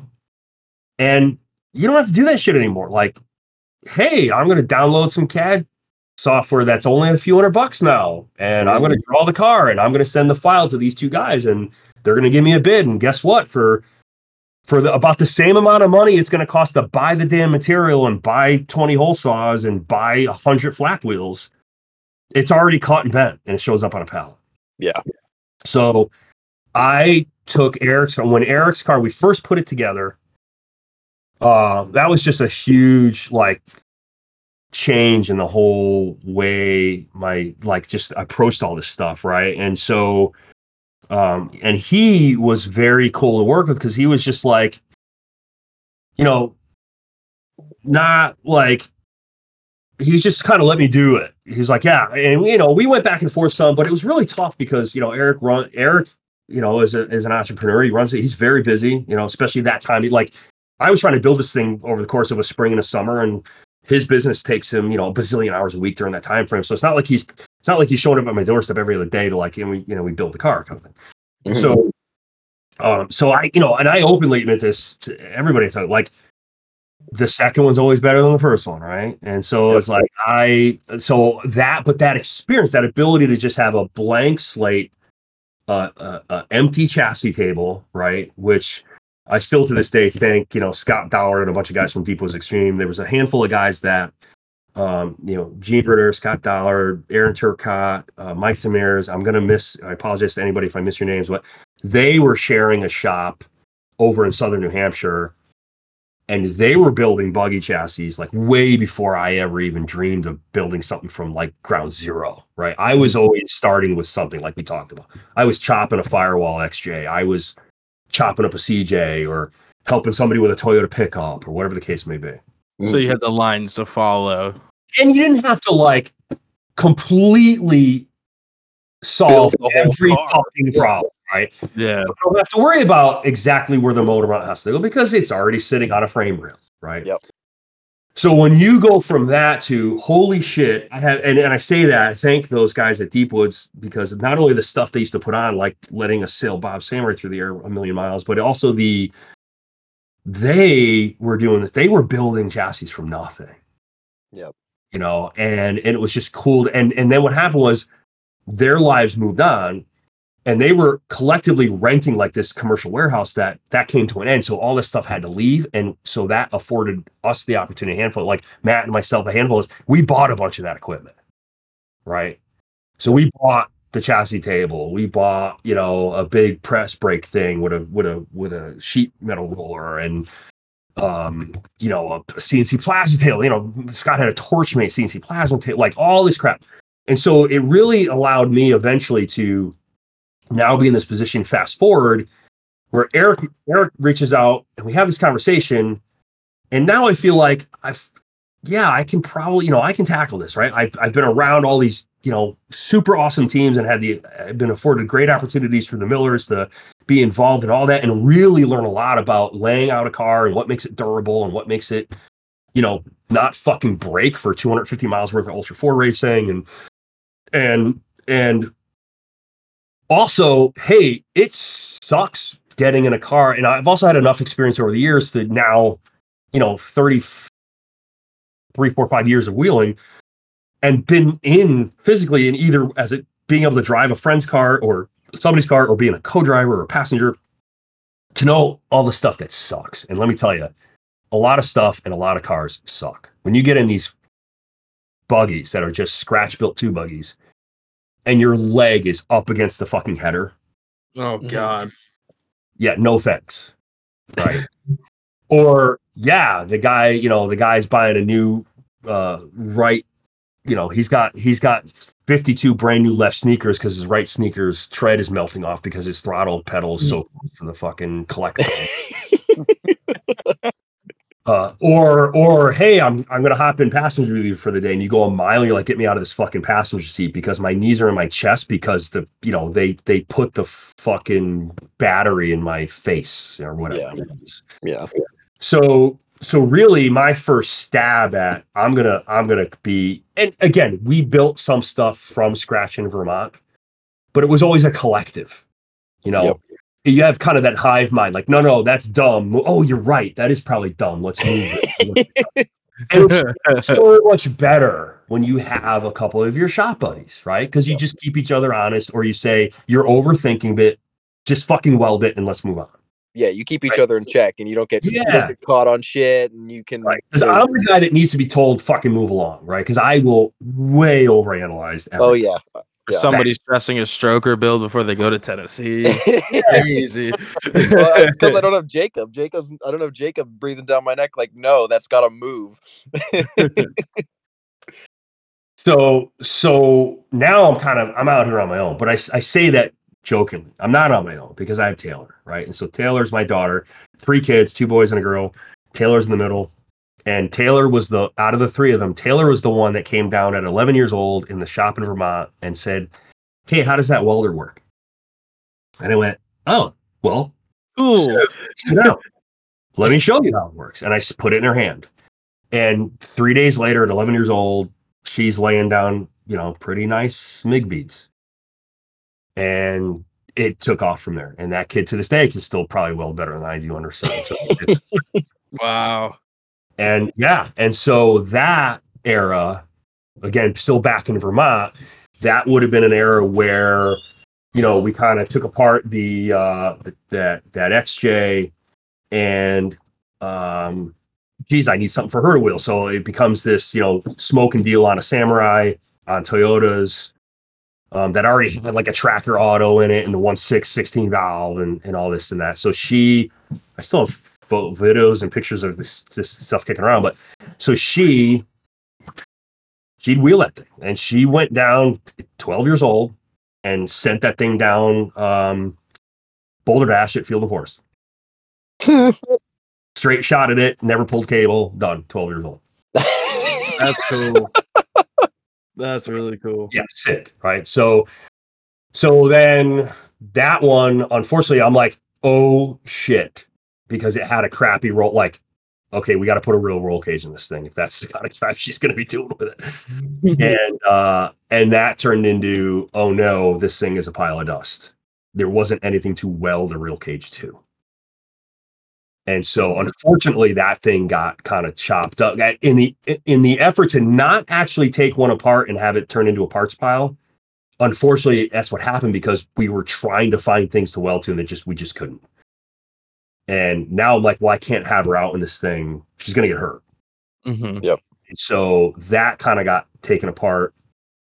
And so I had that 16 valve doubler, you know, 16 valve TH180 doubler um, set up to take a Dana 300 off the back of it and a bunch of other good parts. So that's ultimately what I was kind of squirreling away to say. I'm just going to kind of build a smaller crawler with portals on it and I'll just use that driveline. And then that Eric called. And so that's what ultimately like, well, let's just, I've kind of already started scrolling a bunch of this stuff away and I kind of have it in my head how to lay it out. So you know, if you're game, he's like, yeah, sounds like a plan. Let's let's do it. Now I'll jump ahead because I'll never do that again. And Eric and I we learned, right? You learn every the second car is always better than the first, and the third car is always better than the second one. And so Eric's was the first one. I hand built it, and then that was that reminder. Now I hadn't hand we hadn't I hadn't hand built a chassis in a couple years because the last one was up in Vermont. And um, and so I'm like, you know what? It's it's cheap enough and easy enough now to not have to hand build these things anymore. So I sat down to draw. So I basically took that car, caught, it took, a million notes, took all the dimensions, and sat down and drew it in CAD. And knowing that now I can make some changes after learning, after building the first one, and then make some adjustments, and then fire that out to a couple guys and see if I can get you know this stuff pre-bent and pre-notched, uh, and I can just put it together like a Lego kit. Mhm. Which then forced me to go from a two by two plasma table. I'm like, oh, well, if I need to build my own jigs to put these cards together, I need a bigger table. So then that became okay. Now it's you know, so now that became this couple of year journey. It's like two year journey from building from finishing Eric's car, literally like a month before Humble Pie, Mhm. and taking it up to Field and Forest. There was a there was a event that one of the clubs was doing that he was a member of, so we were able to at least go run it for a day up at up at Field and Forest before Humble Pie. Shake the bugs out of it, make some adjustments, change the strut setup, do a bunch of things, and then Humble Pie rolls around that year, and that year was I don't I don't know that we'll ever see it again. That was like the hero traction year at Humble Pie, where everybody just shot everything like. And I don't know if you guys, I think you guys, I think I've heard through other podcasts listening, you know, you guys kind of get the formula at Humble Pie, right? You have to run all those Yes, red trails, yes. and then, and then it's the final final hit. And I think most of your listeners know that too already. Hmm That was the year like fucking Paul Barn, like Paul ran the goddamn all the all the qualifying races in like two and a half hours. Huh. Oh, dude, it was what? And he wasn't the only one. There was like four guys that ran it like under three hours. I mean, Cabaldo blasted like a bunch of guys blasted all the qualifying trails in like Yeah. three hours. It was nuts. It was just like you couldn't spin a lug anywhere on that property. You could have ran humble pie on DOTs almost. Yeah, yes, yes, you could have. There were, I think, there were guys there on non-sticky swampers that year too that were just shooting everything. Yeah, it was awesome. But it was also the perfect storm to hit Gene Pool because Gene Pool had never been done. hmm And the day Eric called me and I stopped there, one of the to-do items was to hit was to clear Gene Pool. And so the fortunate the Cliff Note version of that story is we did. So that was the first car ever to not winch Gene Pool in the five or six or seven year history of that obstacle. Wow. Now Uh, I'm not I'm not super familiar. I, I know of Gene Pool, but I don't I don't really remember the structure of it. What's what makes it difficult? What makes it difficult is like anything in New England. First of all, it's the mud, right? So at the bottom. So you, you you drive through a giant fucking mud hole first, which just tacks everything up. Mhm. Uh, but what makes it, what in my opinion, over there now that thing is evolving wildly by the by the season, right? Mhm. Gene Pool, when I was at the last when I was up there last fall, standing on it, doesn't even half look like it looked like two or three years ago when it when Eric shot it in that car. Um, Oh, is is that the one you go into the the swampy section and then you're hitting something to the right? I No, you something kind of you pull into this. You kind of pull into this. You, it's it's on uh, sucker punch. So you pull into this. You pull into this. You know, yeah, you pull in a swamp. Yeah, that's all of field. Yeah, that narrows it down for me. Thanks to training. Yeah. um, it, what makes it, I think, in my opinion, what has made it so difficult over the years is it's a it's literally a vertical face that's I don't know. I've never done a tape measure. It's certainly fucking taller than me. It's I don't know eight or ten feet, whatever it is. It's effectively a vertical face um, that the Deep Woods guys, when they first cut that trail, they ended up winching some ginormous fucking rock off the top somewhere down into the bottom hole to even try to attempt the fucking obstacle because eh, the first time they caught it, it was obvious everybody was going to winch because it was like this 10 or 12 foot fucking literally vertical wall. Yep. But what made it so difficult now, you can get the front tires over, but but the problem is there's nothing for you to bite to afterwards. Mm, It's three feet deep of just that typical soft New England soil with some tree stumps and some other bullshit. Yep. So your front tires just have nothing. And so that's that's what's made that thing so difficult over the years. Mhm. But this, this was the year. It was it was bone. It hadn't rained in like six weeks. It was it was the when you walked across the field at Field and Forest, your feet were kicking dust on the grass, not on the driveway. wow. And so we get out there, and it still took a bit of because because I'm a crawl it guy. Like I, the whole purpose, the whole like when we talked about it, like we want to build a car. One of the goals is to hit is to be the first car of a gene pool. And so we, and actually kind of funny because I was having the conversation. I was picking up one of those said tools from Gene, who the thing is named after.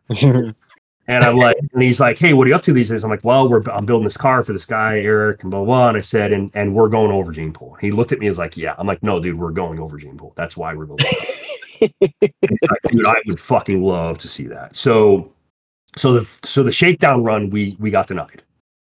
But then you go home, and now for a month before humble pie, I mean, my I was up. I mean, when I say I lost sleep, I was losing sleep. I'm like, there's a fuck. I see, I can see the line in my head. There's a line there. I know the car will do it. But the problem is the car is the car did it, and it's built in a certain way to do certain things. But it also makes the car kind of suck at times. It's too long. It's too long and too wide, right? So so again, like you learn, right? So so then I got a phone call um and and you know welcome to Catrini land 99 minutes later you're finally going to get an answer to your question how do you go from a cj to building chassis i That's get why phone call- podcasts are great. Don't worry. yeah You're i get a phone call and it's a gentleman and and he calls me he says hey i was out in the woods this weekend chasing this car around i kind of want one and he gave me your number so that's how the that's how I was like, oh well, thank God I just got done drawing this in CAD because now I don't have to like panic about building another one. Mhm. So that, but that conversation went very different. I said, look, I said Eric's had his car for this is the second season now, and he and I have been talking quite a bit about the changes it needs. Right, the car is not the car needs a lot of changes now.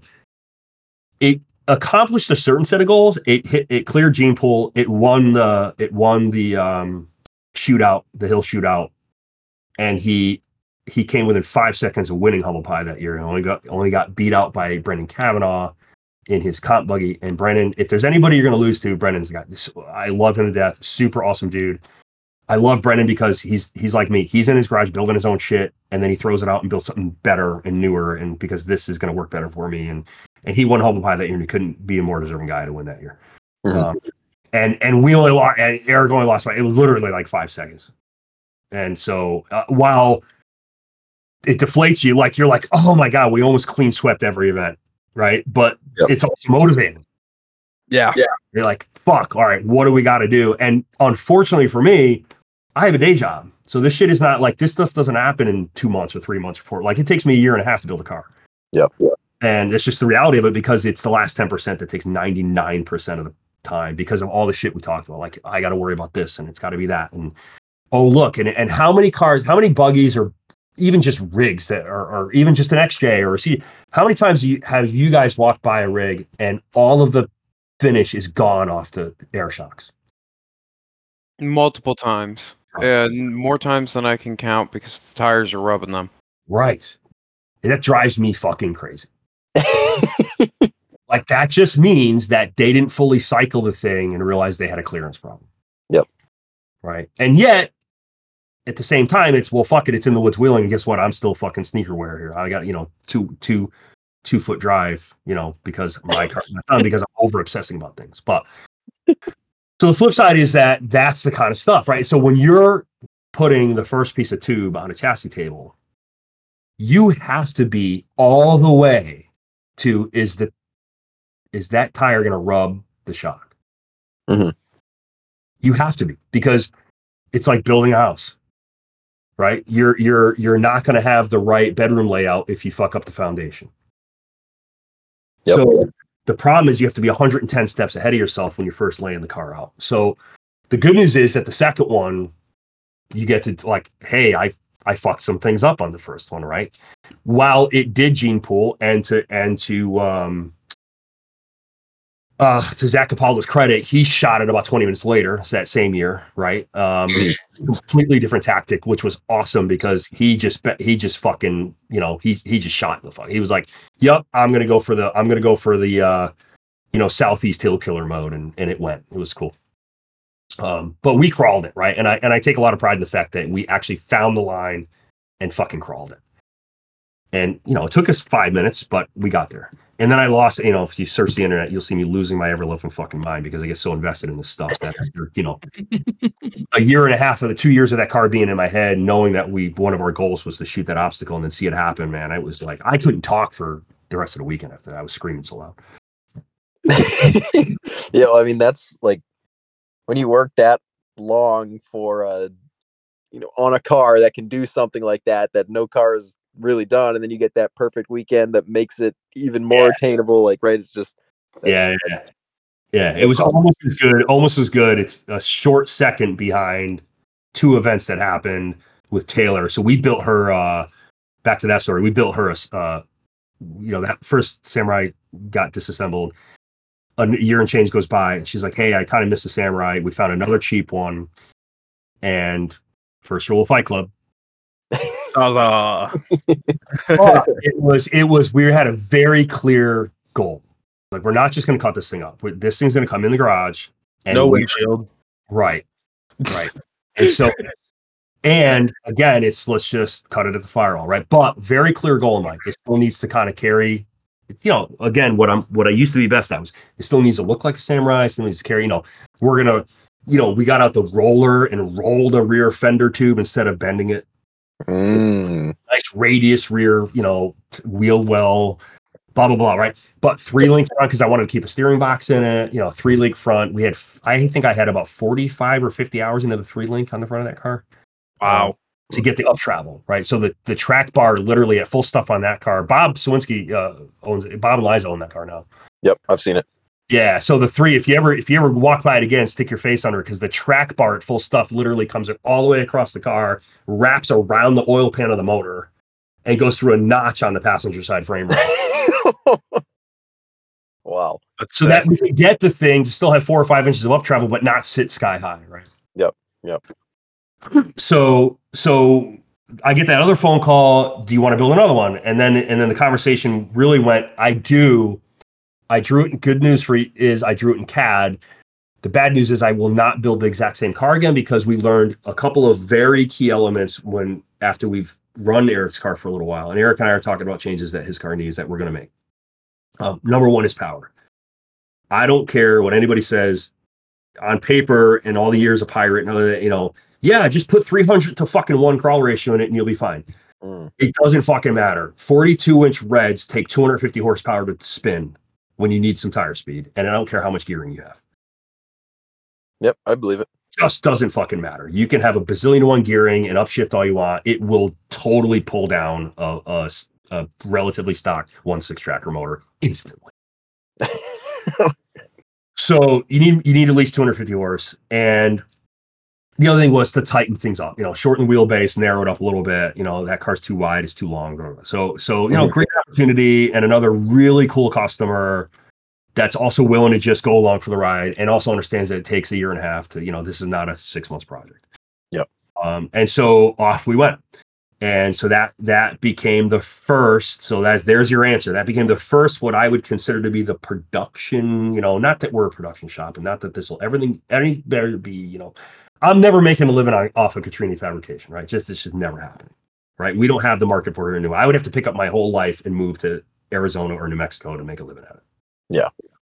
I honestly, So- honestly like respect that more that you have the day job and you do that on the side. It's just there's something Yeah. about that that On the You know, side, I know it's a podcast and you can't see me air quoting, but you know, on the side for another 60 hours a week after. Oh yeah, yeah, yeah. No, I, I totally get it. But yeah, you It's, get uh, it, right? Because because you and again, why? Because you can't, you just cannot like I don't feel right. Like I'm not gonna charge this guy, you know, a hundred dollars an hour and the fucking car would be five hundred thousand bucks. Like it's just not yeah. Sounds So- like money to me, boys. so we had a really amazing opportunity for to to to get an, another swing at it, right? Mhm.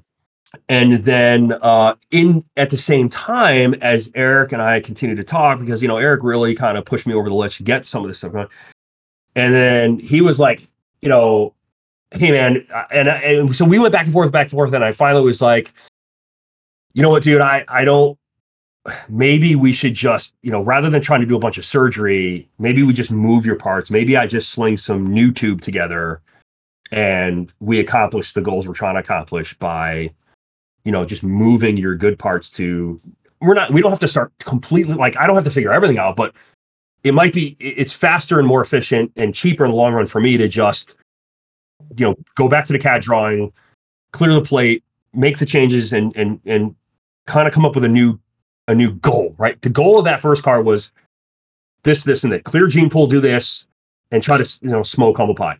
We Mm. almost did all three, right? Uh, came very, very close. But then everybody else to their credit, and to Bob's credit for even coming up with the idea of humble pie, it is for just like King of the Hammers changed what go those guys build, right? Because a competition breeds, you know, competition. Yep. humble pie if you look at the what i call kind of the buggy crowd in in in the northeast that event has altered what all of us are building mm-hmm. Oh, 100%. you're seeing people dedicate like the fact that people have gone back to the drawing board and said i'm going to build i need to build a new car because i want to go be competitive at humble pie Lemon drop. Lemon Right drop. there. ricky is such a fucking badass dude. So ricky and i so cool. Ricky and i were standing at the start line of humble pie when he was still in his jeep.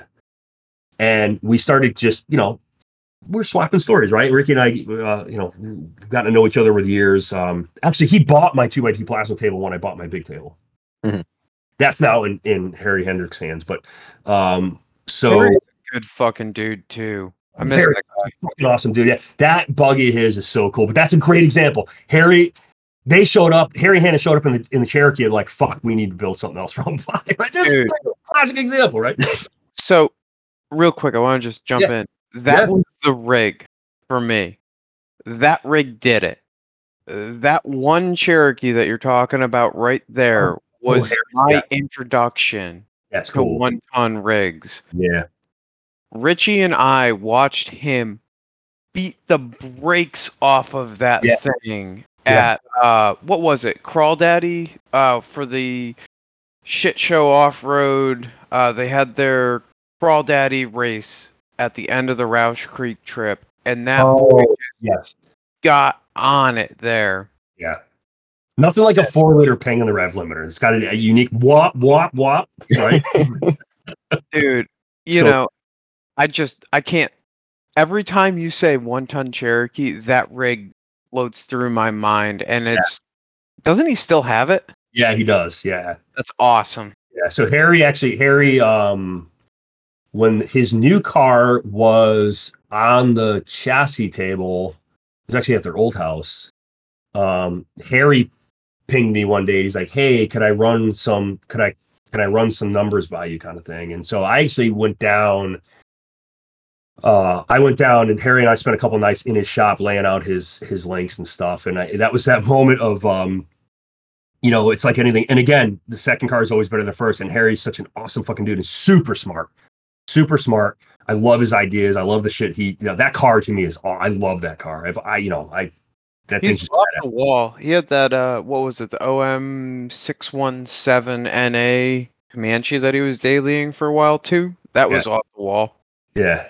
Yep. So, uh, but that was that moment. I wa- I I went into a shop and and you know I had my laptop with me and all my stupid fucking formulas and and we sat down and we just started walking through the car and and I kind of threw it all in all my CAD drawings and my formulas and I kind of looked at him and I'm like you're not gonna want to hear this and he's like what I'm like you got to like boy those motor mounts are beautiful but you got to cut those out and move the motor and he just kind of looked at me like I'm like I know but yeah I know dude and believe me that look on your face right now, I have had 64 times in the past 35 years. I get it. but he did. He did. He was a trooper. He did, and and he he killed it with that thing. He he he built an awesome car. Yeah, for sure. Um, and so then we got a chance to build this this current one that we're still finishing. Um, but that was that thrash too. So so that car we're doing now was okay. How do we how do we fix how do we fix a few things. How do we fix what I want to fix about Eric's original car? That if I offered it to somebody else, this is the things I would change. So wheelbase, track width, you know, a couple things, power, right? But the portals present all kinds of problems. Mhm. You know, you end up with an axle that's a ten to one to round numbers, right? Yeah. So you got this pro, you got wheel speed problems, right? So And- conventional drive lines with with three speed autos that don't have overdrives become a problem, and yet so so one of the things I had in my head was like, I need power and I need a lot of gears. And I was for work for my day job. Uh, they flew me to uh, Chicago. and, Uh, actually, it was Wisconsin, but I had to go out there for work. I was out there for like a week. They were willing to pay for a rental car, so I I rented the car, which is you know whatever the thirty dollar a day enterprise rental car is. And then I go up to the counter. I'm like, please don't have me on record as the five different cars I just gave back after KOH because they won't give me this car right now. And so, no, no, you're fine, cool. And I'm like, hey, I noticed you guys have Mustangs. Yeah, well, I'll take one of those. Like, I, I'll, I'll go out of pocket and up it because I'd rather not drive a Century around for a week, right? Yep. So I rent this convertible Mustang. Well, you know, Enterprise rental car rented a convertible Mustang. It's a two three EcoBoost four cylinder.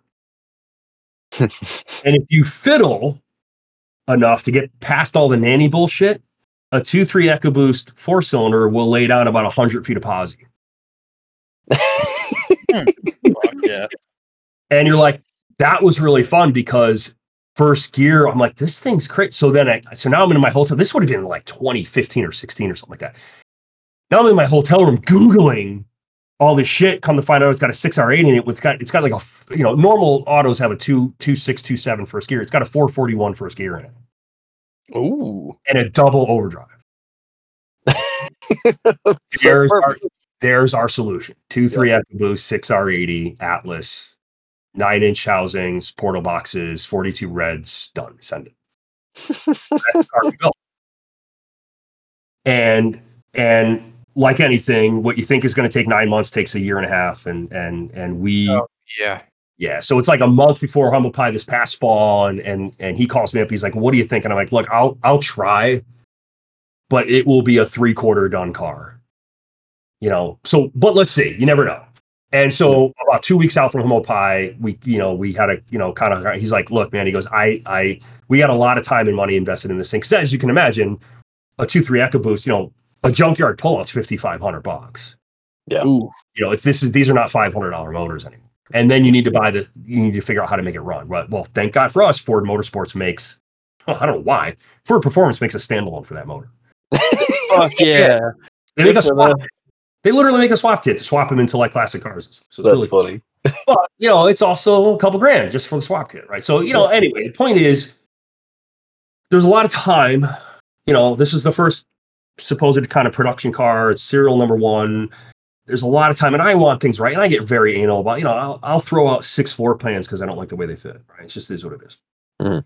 And so, and now making this whole thing work it's uncharted territory. There's not a whole lot. There's a few guys right now. Like I have a couple of guys that I'm connected with on the West Coast now that are running this two three, but no one's running the 6R80 behind it because that's a whole nother animal. You got to build your own. You know, there's a whole other mess with that with programming and everything.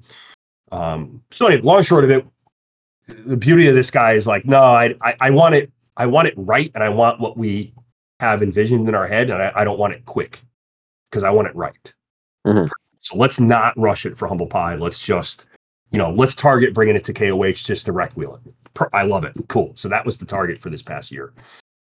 So that turned into, you know, around Christmas that wow, we really have to pick up the pace on this car. And then of course it turned into what it turned into. And I think there were days leading up to this year's trip to the Hammers where the wife actually came out and was like, Hey, you need to go to bed. I'm like, No, I'm not feeling that bad. She goes, No, no, no, you need to go to bed. I'm like, Why? She goes, You you haven't slept. I'm like, Yeah, I know. I I and I have for some reason I'm wired that way. I can go 40, 50 hours. Like I can go like 38, 40 hours. I can not sleep overnight and work in the shop for two days straight. Um, I've had to do it at the Hammers. We rebuilt Eric's entire Razor one night overnight before the race because everything blew up. So we had to gut the thing to a bare chassis. So, but so we we uh so I but she's like, no, you need. I'm like, why? She goes, it hasn't been overnight, Michael. It's been two. What? She goes, you've been up for 60 hours. Wow. Yeah, you know what? I probably should go to bed. and and then the next morning I got up and it's that, and I have a bad habit of this of not asking for help. So the next morning I got up, I'm like, you know what? Yeah, I I need help. And so I literally I put a single three sentence thing on Facebook. Hey, any of my off-road buddies that can even if you can bolt a wheel on, like I'm 10 days away from having to load this car in the trailer. I could use help.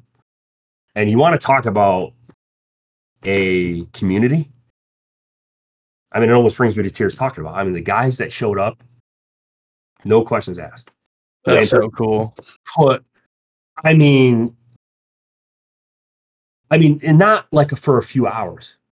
Some of these guys showed up for days, Wow.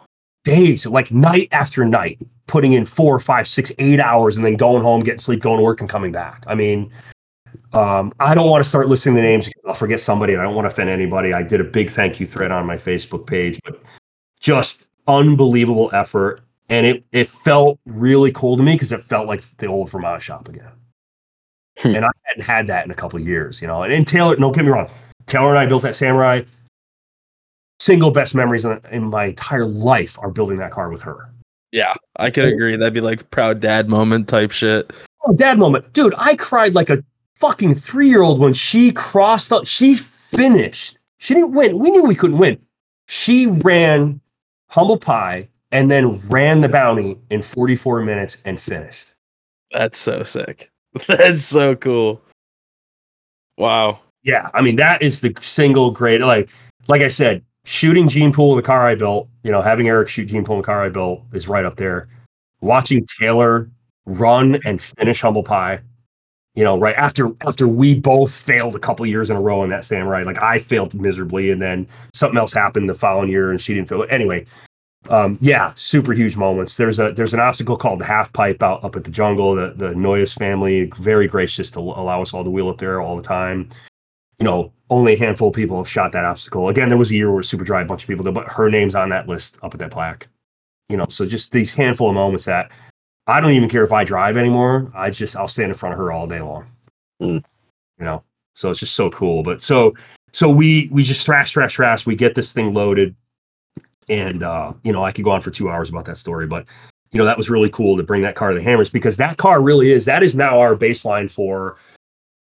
You know, we call it the Swiss Army knife. It's it's not the technical crawl like Eric's car, first car, even though it should have been the technical crawl, it's not. It's way too Mhm. big, too long, it's too wide, it's too roomy, but it's a super comfortable car. Like you can go mob that thing down. It's like this new car we just built, which is based on that first prototype, if you will, that Eric's that Eric's currently wheeling. Um, you can go. We did, and we did. We went and rock crawled it, and then we went and mobbed the desert at 50 miles an hour. in it. That's sexy. That's like I feel like that's every New England guy's dream car. Honestly. Yeah, it- It's bigger. Like it's never gonna win humble. Like I shouldn't say never. Da- uh, the guy that owns it can fucking drive, it, and he has a clear shot. Like, but is it a dedicated humble pie winner? Probably not. Does it have a shot at it on the right day? Sure. And and the guy that owns it can fucking drive, right? So Mm. he's a competitor. Don't get me wrong. He'll be in the mix, but it's not that your shoulders are touching. I barely have any leg room. There's no trunk, like, you know, dedicated. You're never going, you know, you're never going more than 10 miles from your trailer with this car kind of car. Mhm.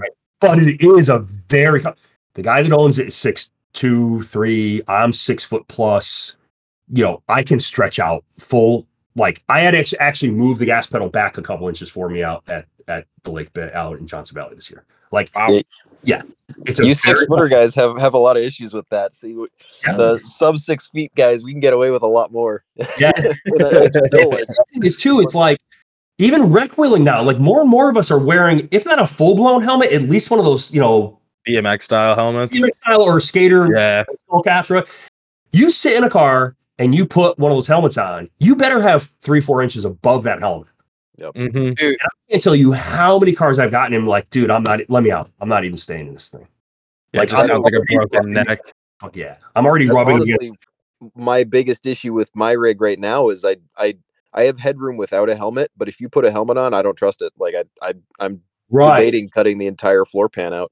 Yes. Uh, and, and the entire the, it, my my limit is the drivetrain. It's too like the Yeah. 205 EcoBox, all that shit in the Cherokee is sits too high Yeah. for the factory roof line. So my only option is to lower the whole drivetrain, which is like that's an entire rebuild. So I Yeah, don't know. But so then that's the debate, right? So I always say, well, why lower the drivetrain? If if the drivetrain is almost sitting on the belly pan, then Mhm. why lower the drivetrain? That's where all the weight is. Just fucking raise the roof a little bit. There's no weight up there. Yeah, yeah. Right. So so again, that's our big car, right? So that's now what we officially kind of call our cruiser chassis. That's our Swiss Army knife. The guy that wants to take it all over the country, maybe mob the desert at 40 or 50 miles an hour in it. I don't I'm not afraid of anybody crashing that car at 75 miles an hour. They will Hmm. walk no problem. And probably not even hurt the car. Um but you know, again, we still have this conversation about, well, like Taylor, you know, we've sold the samurai to to the Swinskys, like, you know, awesome. I love that it's there. The only reason she was even willing to part with it was because it was going to live at Field Forest. Yep. So, because that's her second home, my daughter. You know, that's her that's her second home to her. So Mhm. yeah, so now we want to build a new car. Eric's car needs some work. So so Eric pushed, you know, and again to his to his credit, he you know he pushes me a little bit. So we in a good way, right? I'm not saying that. So we kind of sat down and we talked it through, and he came down and we did a bunch of like, hey, I'm just gonna sit you on a chassis table in a in a seat with nothing else, and we're just gonna hold tubes around your head until you're uncomfortable, right? So- but it's really hard. Like again, because I'm that guy. Like I refuse to have somebody burning their feet on a on a on a manifold. Mhm. Right. So it's always that delicate balancing act of is it it's just a little too small. So so that was the that's the chassis that we advertising gave away at at um, that's Shinneman's like the same chassis, right? So so we actually have so I drew so we did that work last winter. Um you know, it's going to take forever to build, you know, like anything, right? Because I'm still finishing that that car that we just got back from the hammers. It still needs to be finished. Um, there's still finish work, so to speak, right? It's like it didn't have the we got it. We we made a short list of things that weren't important to bring into the hammers, like the actual finished aluminum dashboard. Okay, fuck it. Let's just Yeah. throw some tabs up and put the AAM dash in for now, just to be able to use the thing. I'll build a I'll build the actual correct dashboard when I get home, right? So we're still finishing that up, but then we're going to very switch quickly uh, switch gears to these other cars, the, the these what we call our crawl light, which is really that dedicated shoulder to shoulder. Like the seats are almost shoulder to shoulder, right? But they're still car Chris is getting, kind of. yes. So it's the sh- it's the one we gave away. So that's the chassis Shinneman's getting. Yeah. Yeah. Gotcha. But to your point about the drivetrain, it all starts there, right? So what it really comes down to, and this is just from from a lot of feedback from friends and customer, or uh, I call them cu- no, friends and photos and sharing. You know, the guy that you know that, that we're just finishing up his car now, and and Eric, and then other people that we've helped with projects, and you know, and then you take, a, I know I have probably a thousand photos in a photo album from from you know 12 13 14 years ago in the king of the hammers and all the buggies out there and but at the end of the day, it's just it's pretty simple math.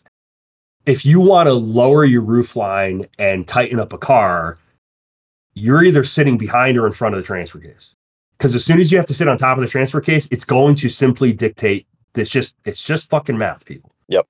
There's only so short you can make a car before your head smashes into the roof. Mhm. Yep. So this new one, we really that's kind of like I have to kind of put away my um I had to put away, you know, what ultimately is a dozen years of helping and building and, and working on cars that are really built bigger and more durable to go run around in the desert. And say, hey, it's time to build a dedicated rock crawler for New England. I don't have to worry about it cartwheeling at 85 miles an hour. Yeah. And I also still want it safe. So it's this weird internal tug of war, right? So we so we go through this gyration and it's that immediate like, okay, the only way we're going to make this tighten up this car is to is to move it, it's it's the drivetrain like you just pointed out, right? You can only go so low because you, otherwise you're sitting on your NP205. Yep.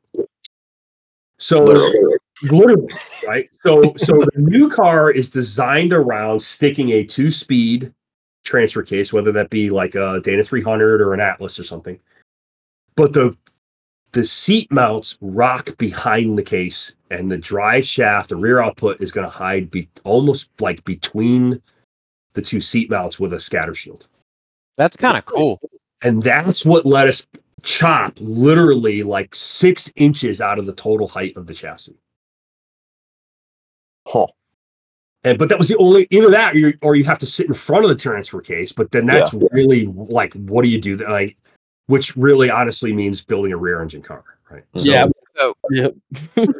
So so, but we want front engine. Like I'm a big you know, look. I'll build anything for anybody, and and and you know, again, one every year and a half, two years. Like we're not a production shop. We can't take ten orders a month or what. You know, I'm not wide open design that can knock cars out. Like I don't have twenty guys working for me, right? Mm. So, however, thank God again that asking for help to get to the hammers this year also made me realize I need help all the time. And you know, I cannot, I don't can't express how thankful I am that Josh Greenleaf has been willing to jump in the mix and come down a couple nights a week on kind of a permanent basis. So That's you know, awesome. That- that's really allowed us. You know, Josh is an amazing fabricator. He's really skilled at what he does Yep. and uh, he's really allowed it's allowed us to me i say us now because it's josh and taylor you know Uh, but it really has allowed me to to to kind of de-stress a little. I mean, it's just it's just like you know, you get one person asking you for one thing. and It's like, yeah, cool. I'd love to help you with that. And then it adds to your list. But like, holy fuck, dude, I'm like months from finishing Dave's car. I can't even think about touching your thing for you. And I, I feel bad. Right? so, but now it's allowed us to really knock things out. We have another customer car that's on the chassis table now that's based on what we call, again, the big car. Um, so we'll be able to knock that out. Fortunately, they're he's just getting a roller and then that'll go back to them and they'll do all the hard stuff. They'll do all the plumbing and wiring and all, you know, um, so that that we're kind of evolving more towards that now. I really probably am going to get it more away from trying to build turnkey cars for anybody and really stick to trying to build rollers. Yep. So like Chris's car is awesome because you know Mark Brancieri is gonna is gonna help him finish that car. So we can kind of get it get him to a roller so that I'm comfortable that his tires aren't like we talked about. His tires aren't going to take the finish off his shocks. Mhm. Yep. And so he's right. Um, so it leaves here at least knowing that the core functionality and the physics of it all are going to be okay. And then they then then they'll do all the you know that last ten percent, which takes ninety percent of the work. And that makes sense. It's so that the next time that he's getting chased down trail or one of your chassis is getting chased down trail, they want to ask him where he got it so you get a phone call. I mean, that Yeah. makes total sense to me. And then it also allows him to personalize it where your ideas of the X, Y, and Z may not be the same as him. So it kind of we're like, yeah, obviously he can bounce ideas off of you as he's building it, but that's that makes sense. It makes a lot of sense to me at least. And that's the process that we already like. That's how it happened. Like, okay, what do you, you know, you guys tell me, what do you want to put in it for a motor and a training too? What do you going to want to put for like? So they between him and Mark, they're kind of putting their knowledge together. And Mark's a wicked smart. Like Mark's like me. He's got that you know ADD rabbit hole thing where he chases it right.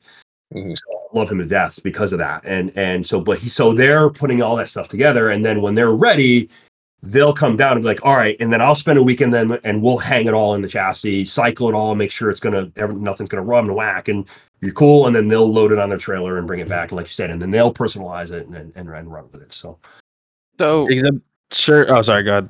no, I'm gonna Um, ask a really in-depth technical question. That's All right, then let me throw mine in then. I'm sure. I'm sure. Luke, or not Luke Graham is starting to realize that now, where he has slowly transitioned from just working on his stuff. Granted, he's a little bit out of it now, but then working on others, like finding that happy point of where like they want it, but you're also suggesting X, Y, Z. I'm sure that's not an easy balance. So for you, like just being like, all right, the core stuff is done. You really can't fuck it up from here. Uh, here you go. It's pretty cool. yeah, I think I think to answer that kind of avenue, I think what it is is is what I have learned to do, and it probably partly because of my my day job is what I've what I've tried to do now is you know i'm always i'm always encouraging you know you know chris or eric or you know even the, the current guy that we're finishing this car for or the guy that's got the car on the chassis table right you know don't be, throw it all at me throw pictures at me throw ideas at me and then i'll and then we can have that conversation and i can either say yeah no problem i i will move this or put that in or do whatever to accommodate that idea or hey if we do that here's the consequences Yep. Mhm. know them up front. Like you're gonna suffer over here if you. I'm, I will do it, but you're gonna suffer if we do. And Yeah. You know, I'm not. I'm never gonna tell somebody go screw yourself. I'm not doing that. But I always want to edge, and that's where, again, as you can tell, because because getting me to shut up for the past two and a half hours has been the trick. But that's why I, I try to spend the hey. Let me let's just talk about that for 10 minutes. Let me let me go down the rabbit hole with you to educate you as the owner, right? Mhm. It does two things for both of us. It gives them the understanding of why I'm not, you know, I'm not saying no, but I'm trying to like at least push back a little, say, that's cool, but think about this, right? Also, after they've owned the car for six months, hey, it's doing this. What do you think? And I'll be like, well, that's, yeah, this is why, right? So do you want to make the change back to the first thing we talked about? Or, hey, don't forget, I gave you two extra sets of holes on your on your link tabs take your upper links and do this to them and then go try it again. Makes sense. Um, so I suppose it's now two questions because my brain works like that. Um, first of all, on the competition car, are you guys leaning the seats back because Yes. that just came to my mind? Uh, Yeah. I had to do that with the conversation about helmet room.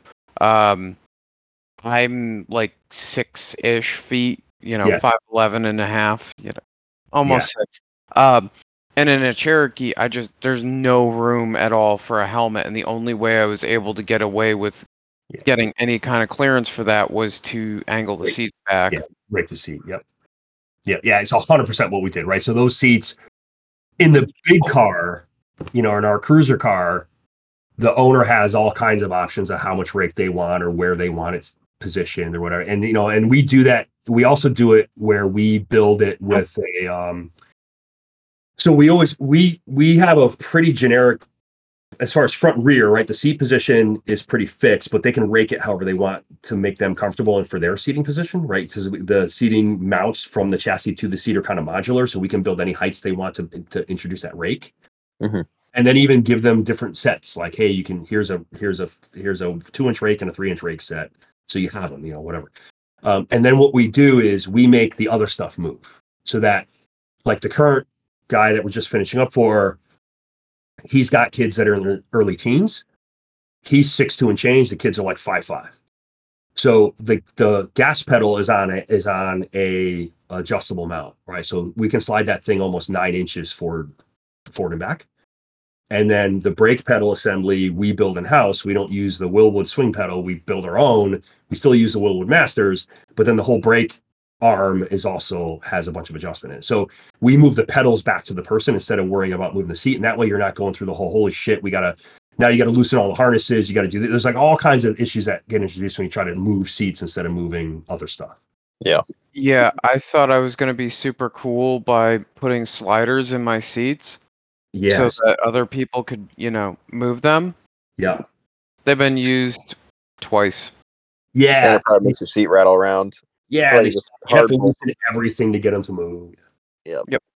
Um, So Now- yeah, the little car, yes, the seats rake considerably more, and there's not a whole lot of like you're not getting too many odds. That's why when Chris, um, so when he won that raffle, um, we talked that night, and I said, "Hey, look, just I just want to throw this out there. It's whatever uh, was it end of May that Wheeling for Warriors happens every year.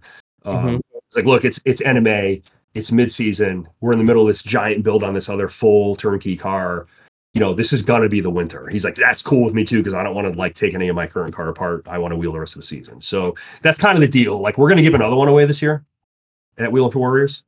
Oh Um, shit, that's cool. Yeah, so but it'll be the same deal. Like whoever wins it, be like, okay, sometime in the fall, come down. And what I did with Chris is I said, come down. I want you to sit in both cars. Right. I want to make sure you're okay with sitting raked and having X amount of less shoulder room and X amount of less, you know. So, but he was he was all about it. He's that's exactly what he wants because that's what he wants a, a small New England tech crawler, right? He doesn't Yeah. he, he doesn't have any delusions of bombing around the desert. so, can we move on to the question that's going to make everyone else in the chat's head explode? oh boy, here we go. Buckle up. Yep. So you're large into suspension numbers. Um, for a general trail rig, what are you shooting for? Um. So um, that's an interesting conversation. So well, I'm going to start at the beginning, which is the Pirate four x four link four link calculator, right? I sent you a picture of that. Oh, I'm looking at it right now. So so it's a tool like anything else, right? It is. However, so I'm going to say a few things about it. It's a very helpful tool. As a matter of fact, it's very similar to the thing that I had built because I'm a stupid, you know, program software guy. Um, before I stumbled into it, and then I I got my hands on it, and then I, you know, looked at it, and I even made some adjustments to the calculations and the formulas I had built. But the reality is that um, it's a tool, not a gospel. It's also a tool like anything, and I'm a I'm a data guy, right? So the first 10 years of my IT career, I was a database administrator that wrote code and did data analysis and this and that and the other thing. At the end of the day, statistical analysis, which is kind of what this is, really comes down to having the right inputs. So it's the old garbage in, garbage out adage in IT development. Um, 90%, and I say this grain of salt, tongue in cheek. Hold on, let me get another sip of my Tullamore Dew here. Hold the hell is a Tullamore Dew? I know this is gonna be a tangent, but what is that? Irish whiskey. Okay. Mm, I've never I- heard of I it. was expecting that to be a tangent. Yeah, that's glass number two during this two-hour conversation. But yeah, so uh, the at the end of the day, right? If you don't, and this is this is a a bit of a thing that we we have a customers that that come in for this at our shop. You know, we have we have you know really expensive corner scales, and we have all this. You know, being a sh- you can't be a shop junkie and not have corner scales. Right, that's step one. Um, for sprung and unsprung weights. hmm But at the end of the day, if you don't know for sure where your center of gravity is, throw that fucking calculator in the garbage. So the old top I'm not joking. Like I, I say that, but and I say that because that is the foundational basis of that pirate four link calculator. Yeah, see, It's- I always won- I always wondered that. I'm I'm glad you mentioned that because you know I've used it before, and like, I mean, I've used it to sort of judge the things I've built, and every time I'm get I'm out there with a tape measure, I'm like, well, how do I know any of this is even got a good reference to start from? So Right. Now, what it is good at doing, it is good at being a tool to tell you what will happen when you make changes. mm, So if you so that's how people should be using, right? If you're going to start from scratch, say, "Hey, I'm going to build my own tube chassis and build a car from scratch." If you don't know the exact center of gravity point of the car, both laterally, longitudinally, height, what no, in all three axes, that four bar calculator is fucking junk. And I and I'll say this because do and do this, do this yourself someday. Take your your current rig, put all your fucking numbers in, right? Yep. Go move the CG four or five inches on the spreadsheet and see what happens to all your numbers. Oh boy, I'm sure they get all fucked up. Or if they don't get fucked up, they just move, right? And I always say there is no bad set of numbers. There isn't. And this is the thing I get into with a lot of people kicking the campfire, especially if I go to Field and Forest and I don't have a wheeling rig and I happen to start my afternoon with Bob, then by the time the campfire is done, I'm pretty fucking liquored up.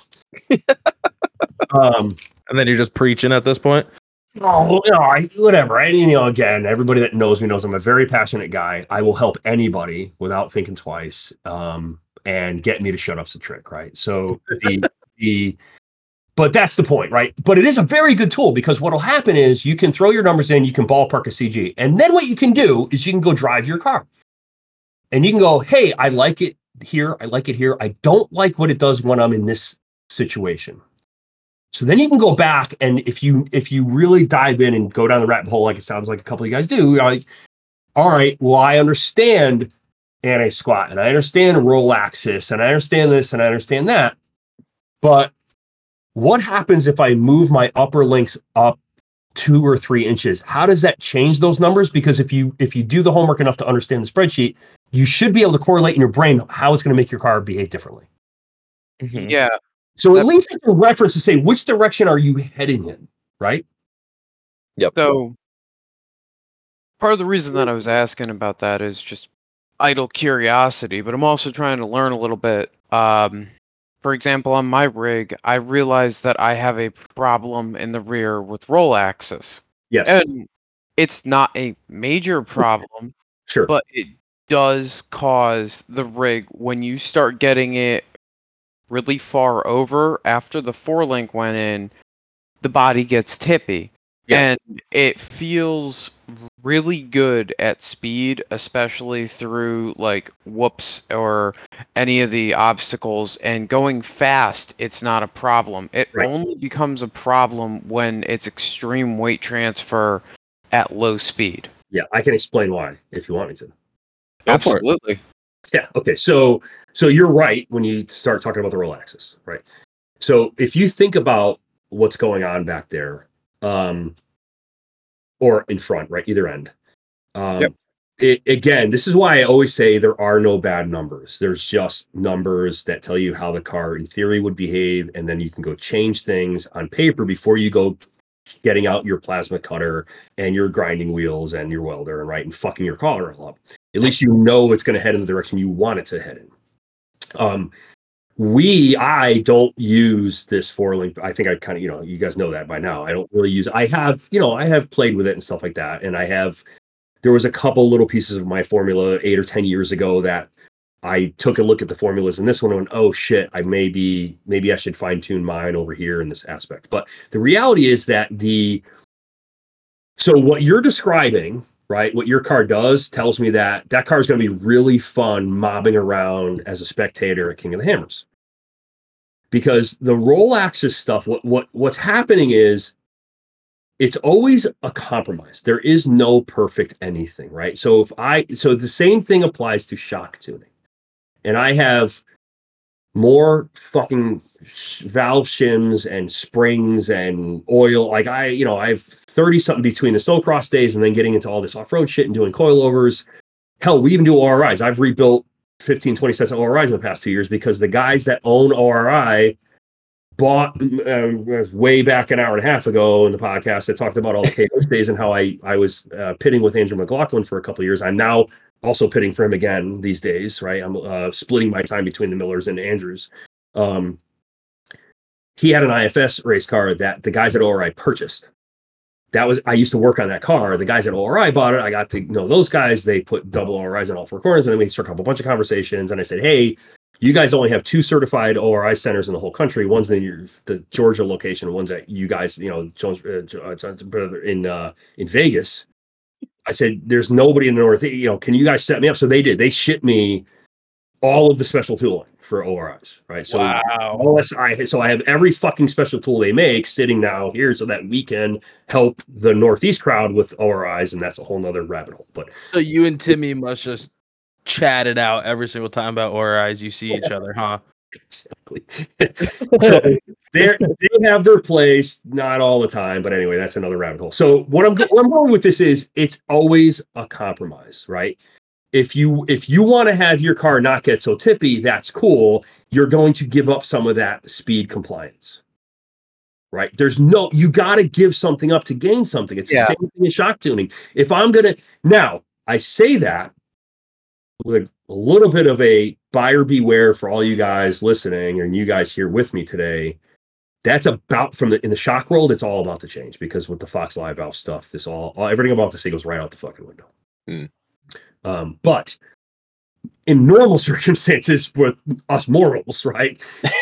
If i'm gonna if i'm gonna stiffen up your compression stack guess what? I stiffened up your compression stack right? And if i'm gonna turn some tubes some knobs on your five five two bypasses i just completely changed your you know tube three you know got stiffer. So anytime the shot's in that range it's going to be stiffer right? So it's always you're giving up something to gain something i have found personally i have found over the years and this is where i build my cars and and most of if you talk to anybody that i've helped in the past five or six or seven years or you talk to eric or even you know some of the new guys and stuff like that uh, for the most part I have started airing on the side, my experience in Northeast or East Coast use, right? Even if it's mobbing around Rausch Creek at 20 or 30 or 40 miles an hour.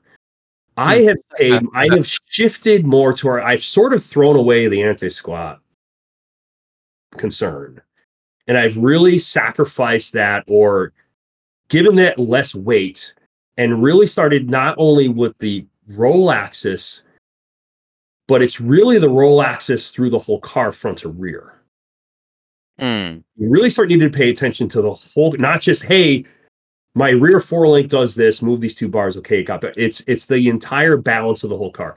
And I say that because we have enough situations in the Northeast or the East Coast in general, whether it be at Rausch or somewhere in New England or at Field and Forest, wherever it is, where we're all fucking twisted up all the time. So does your anti squat matter two fucking beans if you're laying on the passenger door? no. No. So can I get an extra two feet of forward motion or another two or three inches of down travel out of that corner of the car before it flops fucking over because I have I have I have added, you know, some dimensionality to that roll. If I've raised the roll center on that end of the car, yes. So so you know, I've kind of I've I've shifted my weight. Now, again, if somebody that I'm working with says, I hate that, I'd rather have the really soft roll axis and a and a bunch of anti Fine, then we'll we'll set your car up there, but uh, just know before you take it out in the woods that that's what it's going to do, Mhm. right? So, um, so I can't. So the answer to your original question is, what are your goals? There aren't any. Every I, I have a conversation with the owner. What do you want the car to do? Everything all at once, simultaneously. Yeah. What do you prefer? You would you rather be able to side hill this fucking thing and have the chassis sitting at 55 degrees, feeling like you're gonna fall off the fucking moon and actually not have the car fall over? Cool. We can lean towards that. I want to do Elm Street at 60. Yeah. Listen, I'll just look. The guys at Go get an KWH, airplane. the guys at KWH have a helicopter recovery service now. I'm sure we can talk them into coming to help you. Um, so yeah, so that's the gist, right? It's really there is no there's no right answer. That's why I used to love I used to love the pirate fucking arguments, right? Yeah. Back in the day, like, oh, what are your number? Everybody was so goddamn glued to that fucking spreadsheet. oh, that car will never work. It's got 119% anti-squat. You're fucked. yeah, So you're right, dude. I'm fucked. Meanwhile, the thing crawled over everything. Like, it's you know, it's just there's so much more to it. And again, it's a good tool if you want to say, hey, here's my car today. I'm guessing the center of gravity is about here. Um, because really, if you actually dive into the bazillion lines of code that make up the formulas that tell you what your anti squat are, your roll axis, and all that stuff, it's all based on that goddamn center of gravity number. yeah. So, but again, it's a good tool to say, here's my current geometry calculator. I don't like the fact that it falls over all the time when it side hills. So let me go take my rear axle, upper lengths, and spread them apart another six inches and raise them two or three inches and see what it does in the in the in the actual numbers because that'll tell me yes i'm moving in the, a little more in the right direction Okay. That's not Right. That makes so much sense now because I was trying to figure out where this whole thing was coming to, but that makes a lot of fucking sense because then you could just give yourself a reference point, and if you start going in the opposite direction, then you're like, hold on, bring it in now and drop it down a few more inches, and that'll put it back to where you think you would want it. That's actually a fucking good point, man. It's always my advice to people, or whenever this topic comes up, I always tell them that's how you use that tool. Right now, we can help you actually get to better numbers, but it requires a whole bunch of fucking gymnastics with your rig. Yeah. Well, it does because you have to corner scale, right? So you have to corner scale it. Then you have to be able to have the facility to then pick one end of the car at 45 degrees So and corner Yeah, scale it again. Hmm. And then do the same in reverse and corner scale it again, right? And then you take all of those weights and and slam them into the formula, and that'll tell you where your center of gravity is. So I'm working on wrapping my head around all of this, right? Like, I know the car was good before, or the Cherokee. I shouldn't even call it a car. Uh, Everybody that knows me will tell you everything's car. Yeah. So, right, I know that the front end performance was where I wanted it to be before I did the four link. Um, and then when I did the four link, it is phenomenal. Like the performance change was the largest thing I think I've ever done to any off-road rig ever. So going from leaf springs to a four link in the back. That specific four link because I had a ZJ with a Clayton four link in the rear before. Mhm. Um, I sat down with Timmy and we ran all of the numbers and the thing's phenomenal. It um my rig does this really cool thing where if you get the nose up, it will partially unload. But when you go to put throttle on it, I'm gonna blame it on the anti-squat numbers because I don't have a better thing to Yeah. say about it. Yes. Uh, The front end pulls down when you hammer on it. Yeah, right. Because you're low, right. Because you're torsional, right. So think about, Yep. so, so just think about, forget the calculator for a second. Let's just talk the physics that are happening about what you just said, right? So you've got a rear axle housing. That rear axle housing, its only way it can move energy That into. was Good. that was before I did the four link. The four link has only Oh. been an improvement on that. Yes. Uh, the rear end stays level, Yes. if you will, or it will slightly pick up. But in order to get the nose to pick up, or to get the vehicle to pick up when I am hammering on it, I have to be sitting at a very steep angle to get that. Gotcha. Um, where I'm finding my issues is in the balance of my desire to go fast versus the uh, stability, if you will. And then the other thing that I'm wondering is where the spring rates come in because I'm running 140 over 225s, and I love their performance going fast. Yep. So So, Uh, yeah. So at the end of the day, the four link. So this is back to the whole how does your you know your rig act today? If you think about the four link, kind of where I was going with that is is you got the the rear axle is hanging on the four link and there's two coilovers.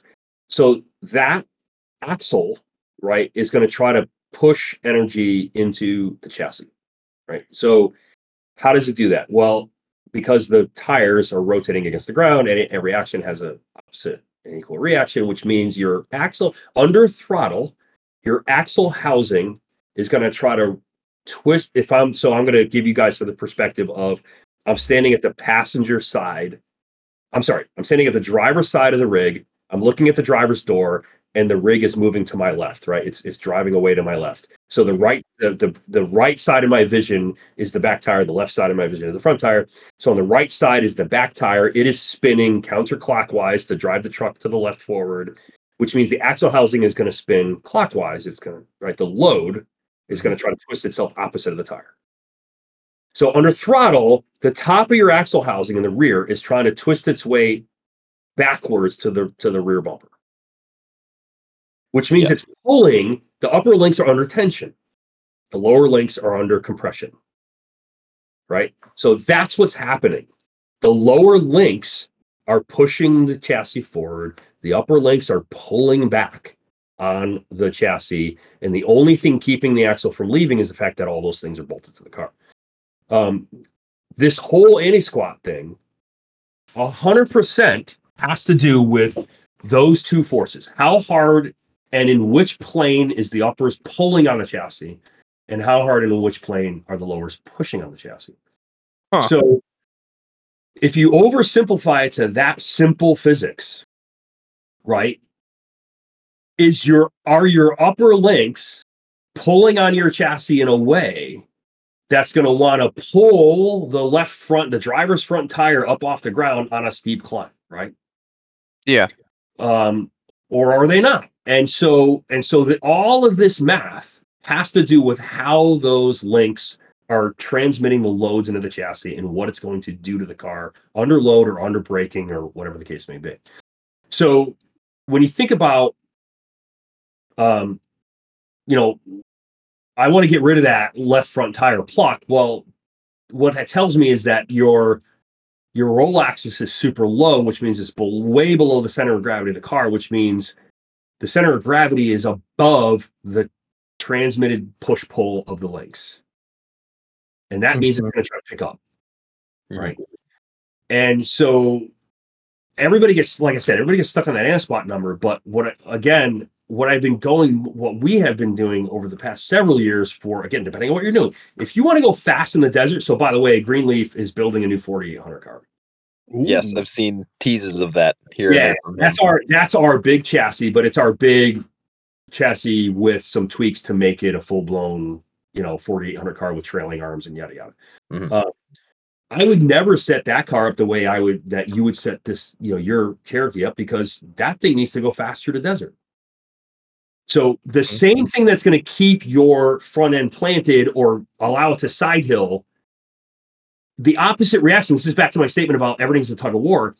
The opposite reaction is it's going to stiffen things up. Right? The, by raising your roll axis or your roll axis on that particular end of the car, it's basically saying I'm not going to allow this housing to roll around as much in the car. I'm I'm, going to bring the roll axis up above the center of gravity and change how it reacts in the car. But if I do that, effectively what you're doing is saying, I'm not going to let the axle flop around in the chassis, right? Even though you feel it as the chassis flopping around in the air, it's really, I'm not going to let the axle flop around in the chassis because I'm going to raise the roll center up. Yeah, that makes that makes sense because it's really good at speed. Like um, we had Rausch basically to ourselves. Um, Yeah. And so like I was mobbing around Rausch in fifth at rev limiter, and Right. it was just eating it.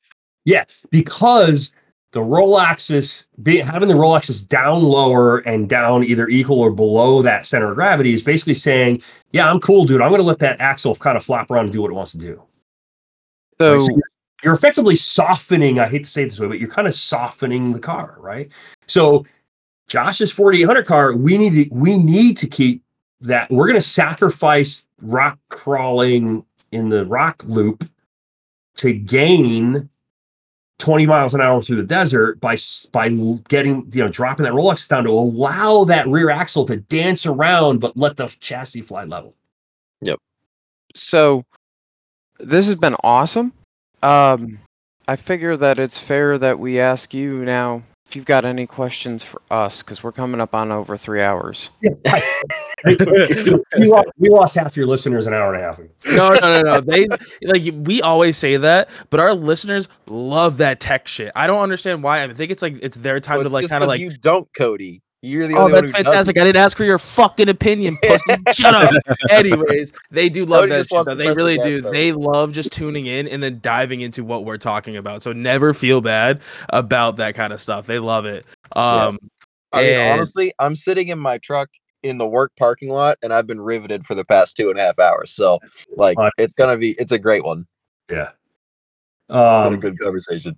Questions for you guys. Yeah. So, how the hell did you end up collectively standing up? Like, how did you get here? Like, how, how did Blue Collar Off Road become a thing? go ahead, Luke. Um, this is Luke's baby. Richie, Richie's not here, but uh, Cody's rig came into the shop, and we were doing um his stiffeners. We modified a Clayton three-link front suspension, built him a set of 30 and a 44, and we've been bouncing this idea around since I had a shop in Naugatuck, going back all the way to 2013. I think it was right around when Joe Rogan started to be a thing. Oh, right. Um, and so we're sitting there and we're like, why aren't we doing this? Yeah. And just kind of like, all right, well, we've got myself with the one ton rig because I just finished my one ton swap and Richie and Cody. So we pulled Graham into it and we were like, hey, we're going to do this. And we don't know what we're doing, but we're going to make it happen. The recording stuff's not that hard to set up. Like, let's just sit down and do it. Cool. And it it definitely started out rough. Like we Oh yeah, it was rough. Rough is an understatement, but Hey, Like- like we said it before, the, the second rig's always better than the first one. exactly. Second podcast gotta absolutely. be better than the first. That's it's yeah, we all go through it. and it's funny like so people like uh f- friends or family or whoever will be like oh what like what episode would you suggest i listen to? And i'm always like i don't know start at 100 and they're like start at 100 i'm like we really started to kick it into gear around 100 i was like there is Yeah. some like obviously like around like 60 something though our episode of when they went to kentucky. Fantastic episode. I think that was episode 67 technically in the actual list. Uh, is it 67 or 68 i thought we were 50s. three 50 oh my god maybe okay so the so yeah, it'd be like 57 then was like our first episode where like we really hunkered down and started to really fucking understand like what we were doing. And it just kind of has slowly like blossomed into what it is today. Like we've really learned to just like shut up, let the the guests like they are here to hear more about your life. Like they've already heard about Luke's uh fuel tank 20 times. They've already heard about that I don't wheel 60 times. You know, like they they don't give a shit about that anymore. They want to hear who you are, what you're about and why why did we think that you mattered enough to come on? Like that's the type of shit that they love. So like Yeah. And it, it slowly progressed into that and it's fucking awesome because we get to hear from people all around the country. We get to learn that they're different things that they've learned throughout their life. They, like it's like opening up a new book and just reading it and loving it because it has to do a little bit with something that you care about. It's really cool. Yeah, that's cool. and we put more spotlight on some of the you know New England, East Coast in general, but we a lot of New England guys who just you know are super cool, but you don't you wouldn't even know they existed otherwise if we Yeah. coax them onto the podcast. Sometimes it's tough. No, it is. That's really cool. So, like, we, I don't know. I think that's just a New England thing, right? I I've noticed that with my exposure out in the West Coast a lot. Like, there's something about, and I'm not trying to shit on anybody, but like, there's a lot of really cool, really fucking smart people that do what we like. They're into this off road game out here in the in the Northeast, and you, like you said, you've never heard of them, but because we're not asking for that either. Yeah.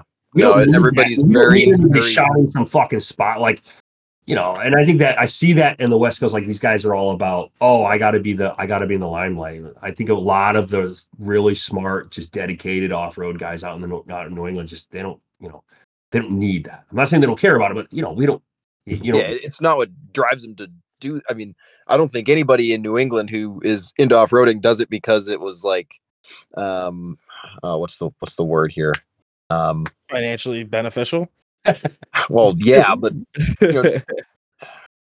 Glamorous. I mean, I, I, it, it's something that I didn't really, I never envisioned myself getting into, but it's like, it's almost like a cult around here because it's not something everybody does, right? Right. Not everybody can go around and like build a cool rock crawler, and it's just not something you see every day. I feel like you go out to Colorado, you see a bunch of like shitty Tacomas lifted to the moon on 40, 42s driving on the highway. Like, you just don't see that shit here. Like, just it's just- slowly convincing everybody to drink the Kool Aid at this point. yeah. well, that's really that's just the lack of access to to land. You know? Yeah. that as well. Now, I will say a big push for me to want to do this was Adam Leidick. Honestly, his podcast was one of the most engaging podcasts to this day. I will still go back and listen to episodes that I've heard three or four times because it was so unstructured. You go and listen to like at the time when we started this, what back in fucking what 20 2020, 20. right? Now? 2020? Uh, no, 2021. 2021 sorry um back back then like there was no unstructured just like unsanctioned podcast like for off-road st- style stuff like i think the only one that was even mildly close was the one that beat not baby was on i forget the name of it but even that was still had a structure to it and like listening to adams and like absolutely loving everything that that dude was talking about kind of got me excited to be like boys we can do this too let's just fucking start talking Yeah. Well, Yeah. Adam Yeah. is a character himself. I don't. You cannot Oh, replicate. he's Adam, incredible. but- He's so good. Yeah, good dude. Cool. Um, Um, I do have a quick question. One little quick question. Uh, so Mr. Mr. Mike or Michael, whichever, we'll go. We'll go federal name, Michael. What is your favorite DOT tire, and what is the worst DOT tire DOT tire. for Uh, off-roading I use? know, for off-roading use. DOT tire. I will tell you, and this is probably going to wrinkle feathers or whatever, because almost nobody runs them. But DOT tire, a Maxxis creepy is really hard to get, and no one uses them. Huh. Everybody's Wow. rips. But a DOT, I will tell you, a point blank, a Maxxis creepy. Yeah, it's an under completely unsung hero in a in in the DOT space. I'm I, pretty I believe it. impressed. The- I'll, and I, I could be just you know lying through my teeth right now, but I feel like all the Maxxis DOT tires have a similar compound because uh, in whatever it is, I had pretty good luck with the Trep radials, which everybody's like, "Oh, those are stupid. Why would you do those?" Like the the shitty Trepadors that nobody runs. I ran them. Luke ran them. We we had good luck with them. They don't side hill very well, as everybody knows, but uh, Yeah. they don't run on the highway very well either. But Right. especially when they get to a quarter tread. Uh, I've got the razors now, and that was Mike Craig had those. A couple other people have had them. Uh, Chris Ayusa's run a ton of stuff in that JK, and I forget who the other guy is who uh, uh, owns it owns it now, and used to own it before. Yeah. Uh, you know, th- it's been a great tire. I've, I've had really good luck with it, and I'd I'd believe the creepies are probably just as good. Yeah, yeah, and that's uh, like I said, no one thinks about that tire, but I'm I'm a I'm a fan of that thing. DOT. What was the other half? So favorite DOT, and then the other. the worst. What what would you say? Like, don't don't. If you were to offer to somebody, be like, do not buy this tire. It's absolutely terrible for off-roading. What what would you say it would be? Um, I'm gonna I'm gonna say this with a little grain of salt because it's very very fixable. um, but a straight off the shelf TSL swamper.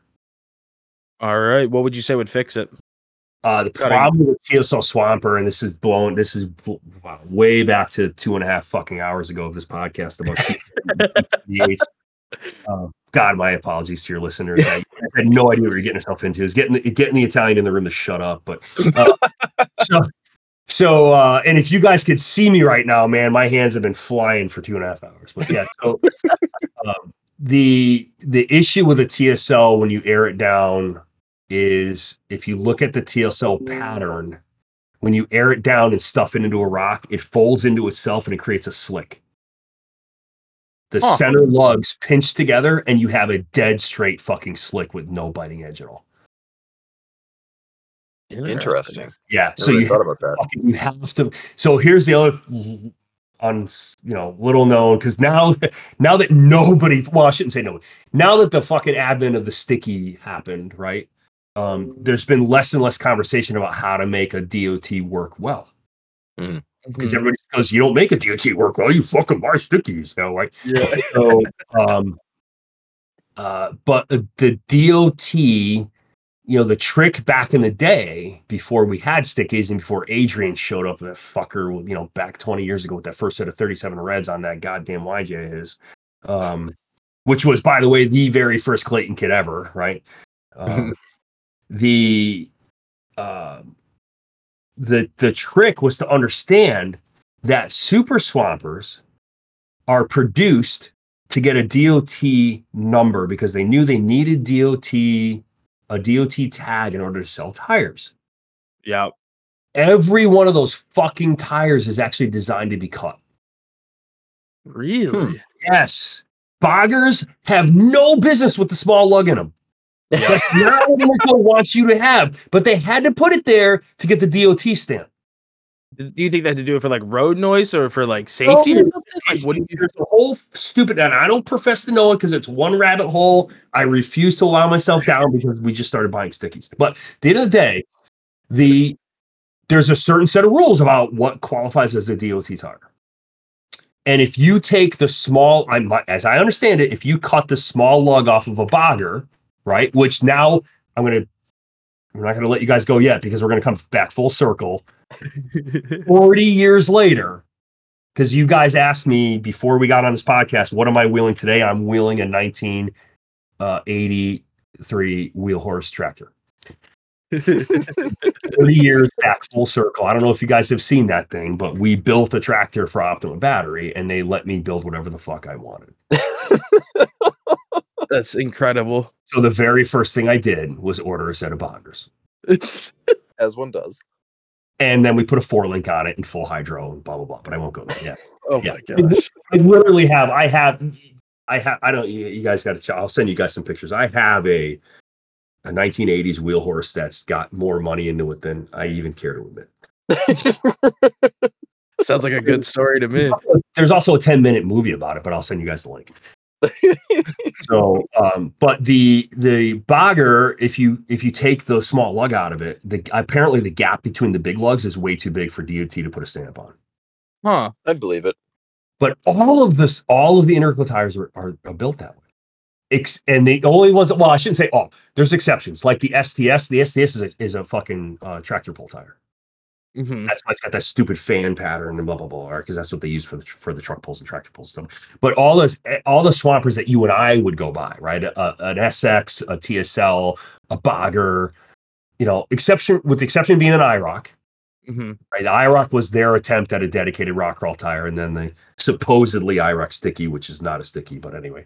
Uh, but yeah, so a, cut, a, a, a non-cut TSL is a single worst street tire until you get out the fucking iron and cut it up. All right. What's your preferred cut pattern? I know we're just I'm I keep egging the sun. Yeah, so the preferred cut pattern is really to think about the fact that you're going to air it down and then smash it against a rock, and just make sure that you don't have the lips touching each other. Gotcha. Right. So there isn't, you know, everybody's got their own, but but it's really about making sure when it folds itself up that the lugs don't pinch together. But like I said, if you look at that chevron pattern down the center of a TSL, right? Just picture it. You can see it in your head. Yep. If you if you squish the if you stick your finger in there like it doesn't have any air, those chevrons are all going to touch. Yep. And now you have no leading edge bite at all. It's a really good point. Yeah.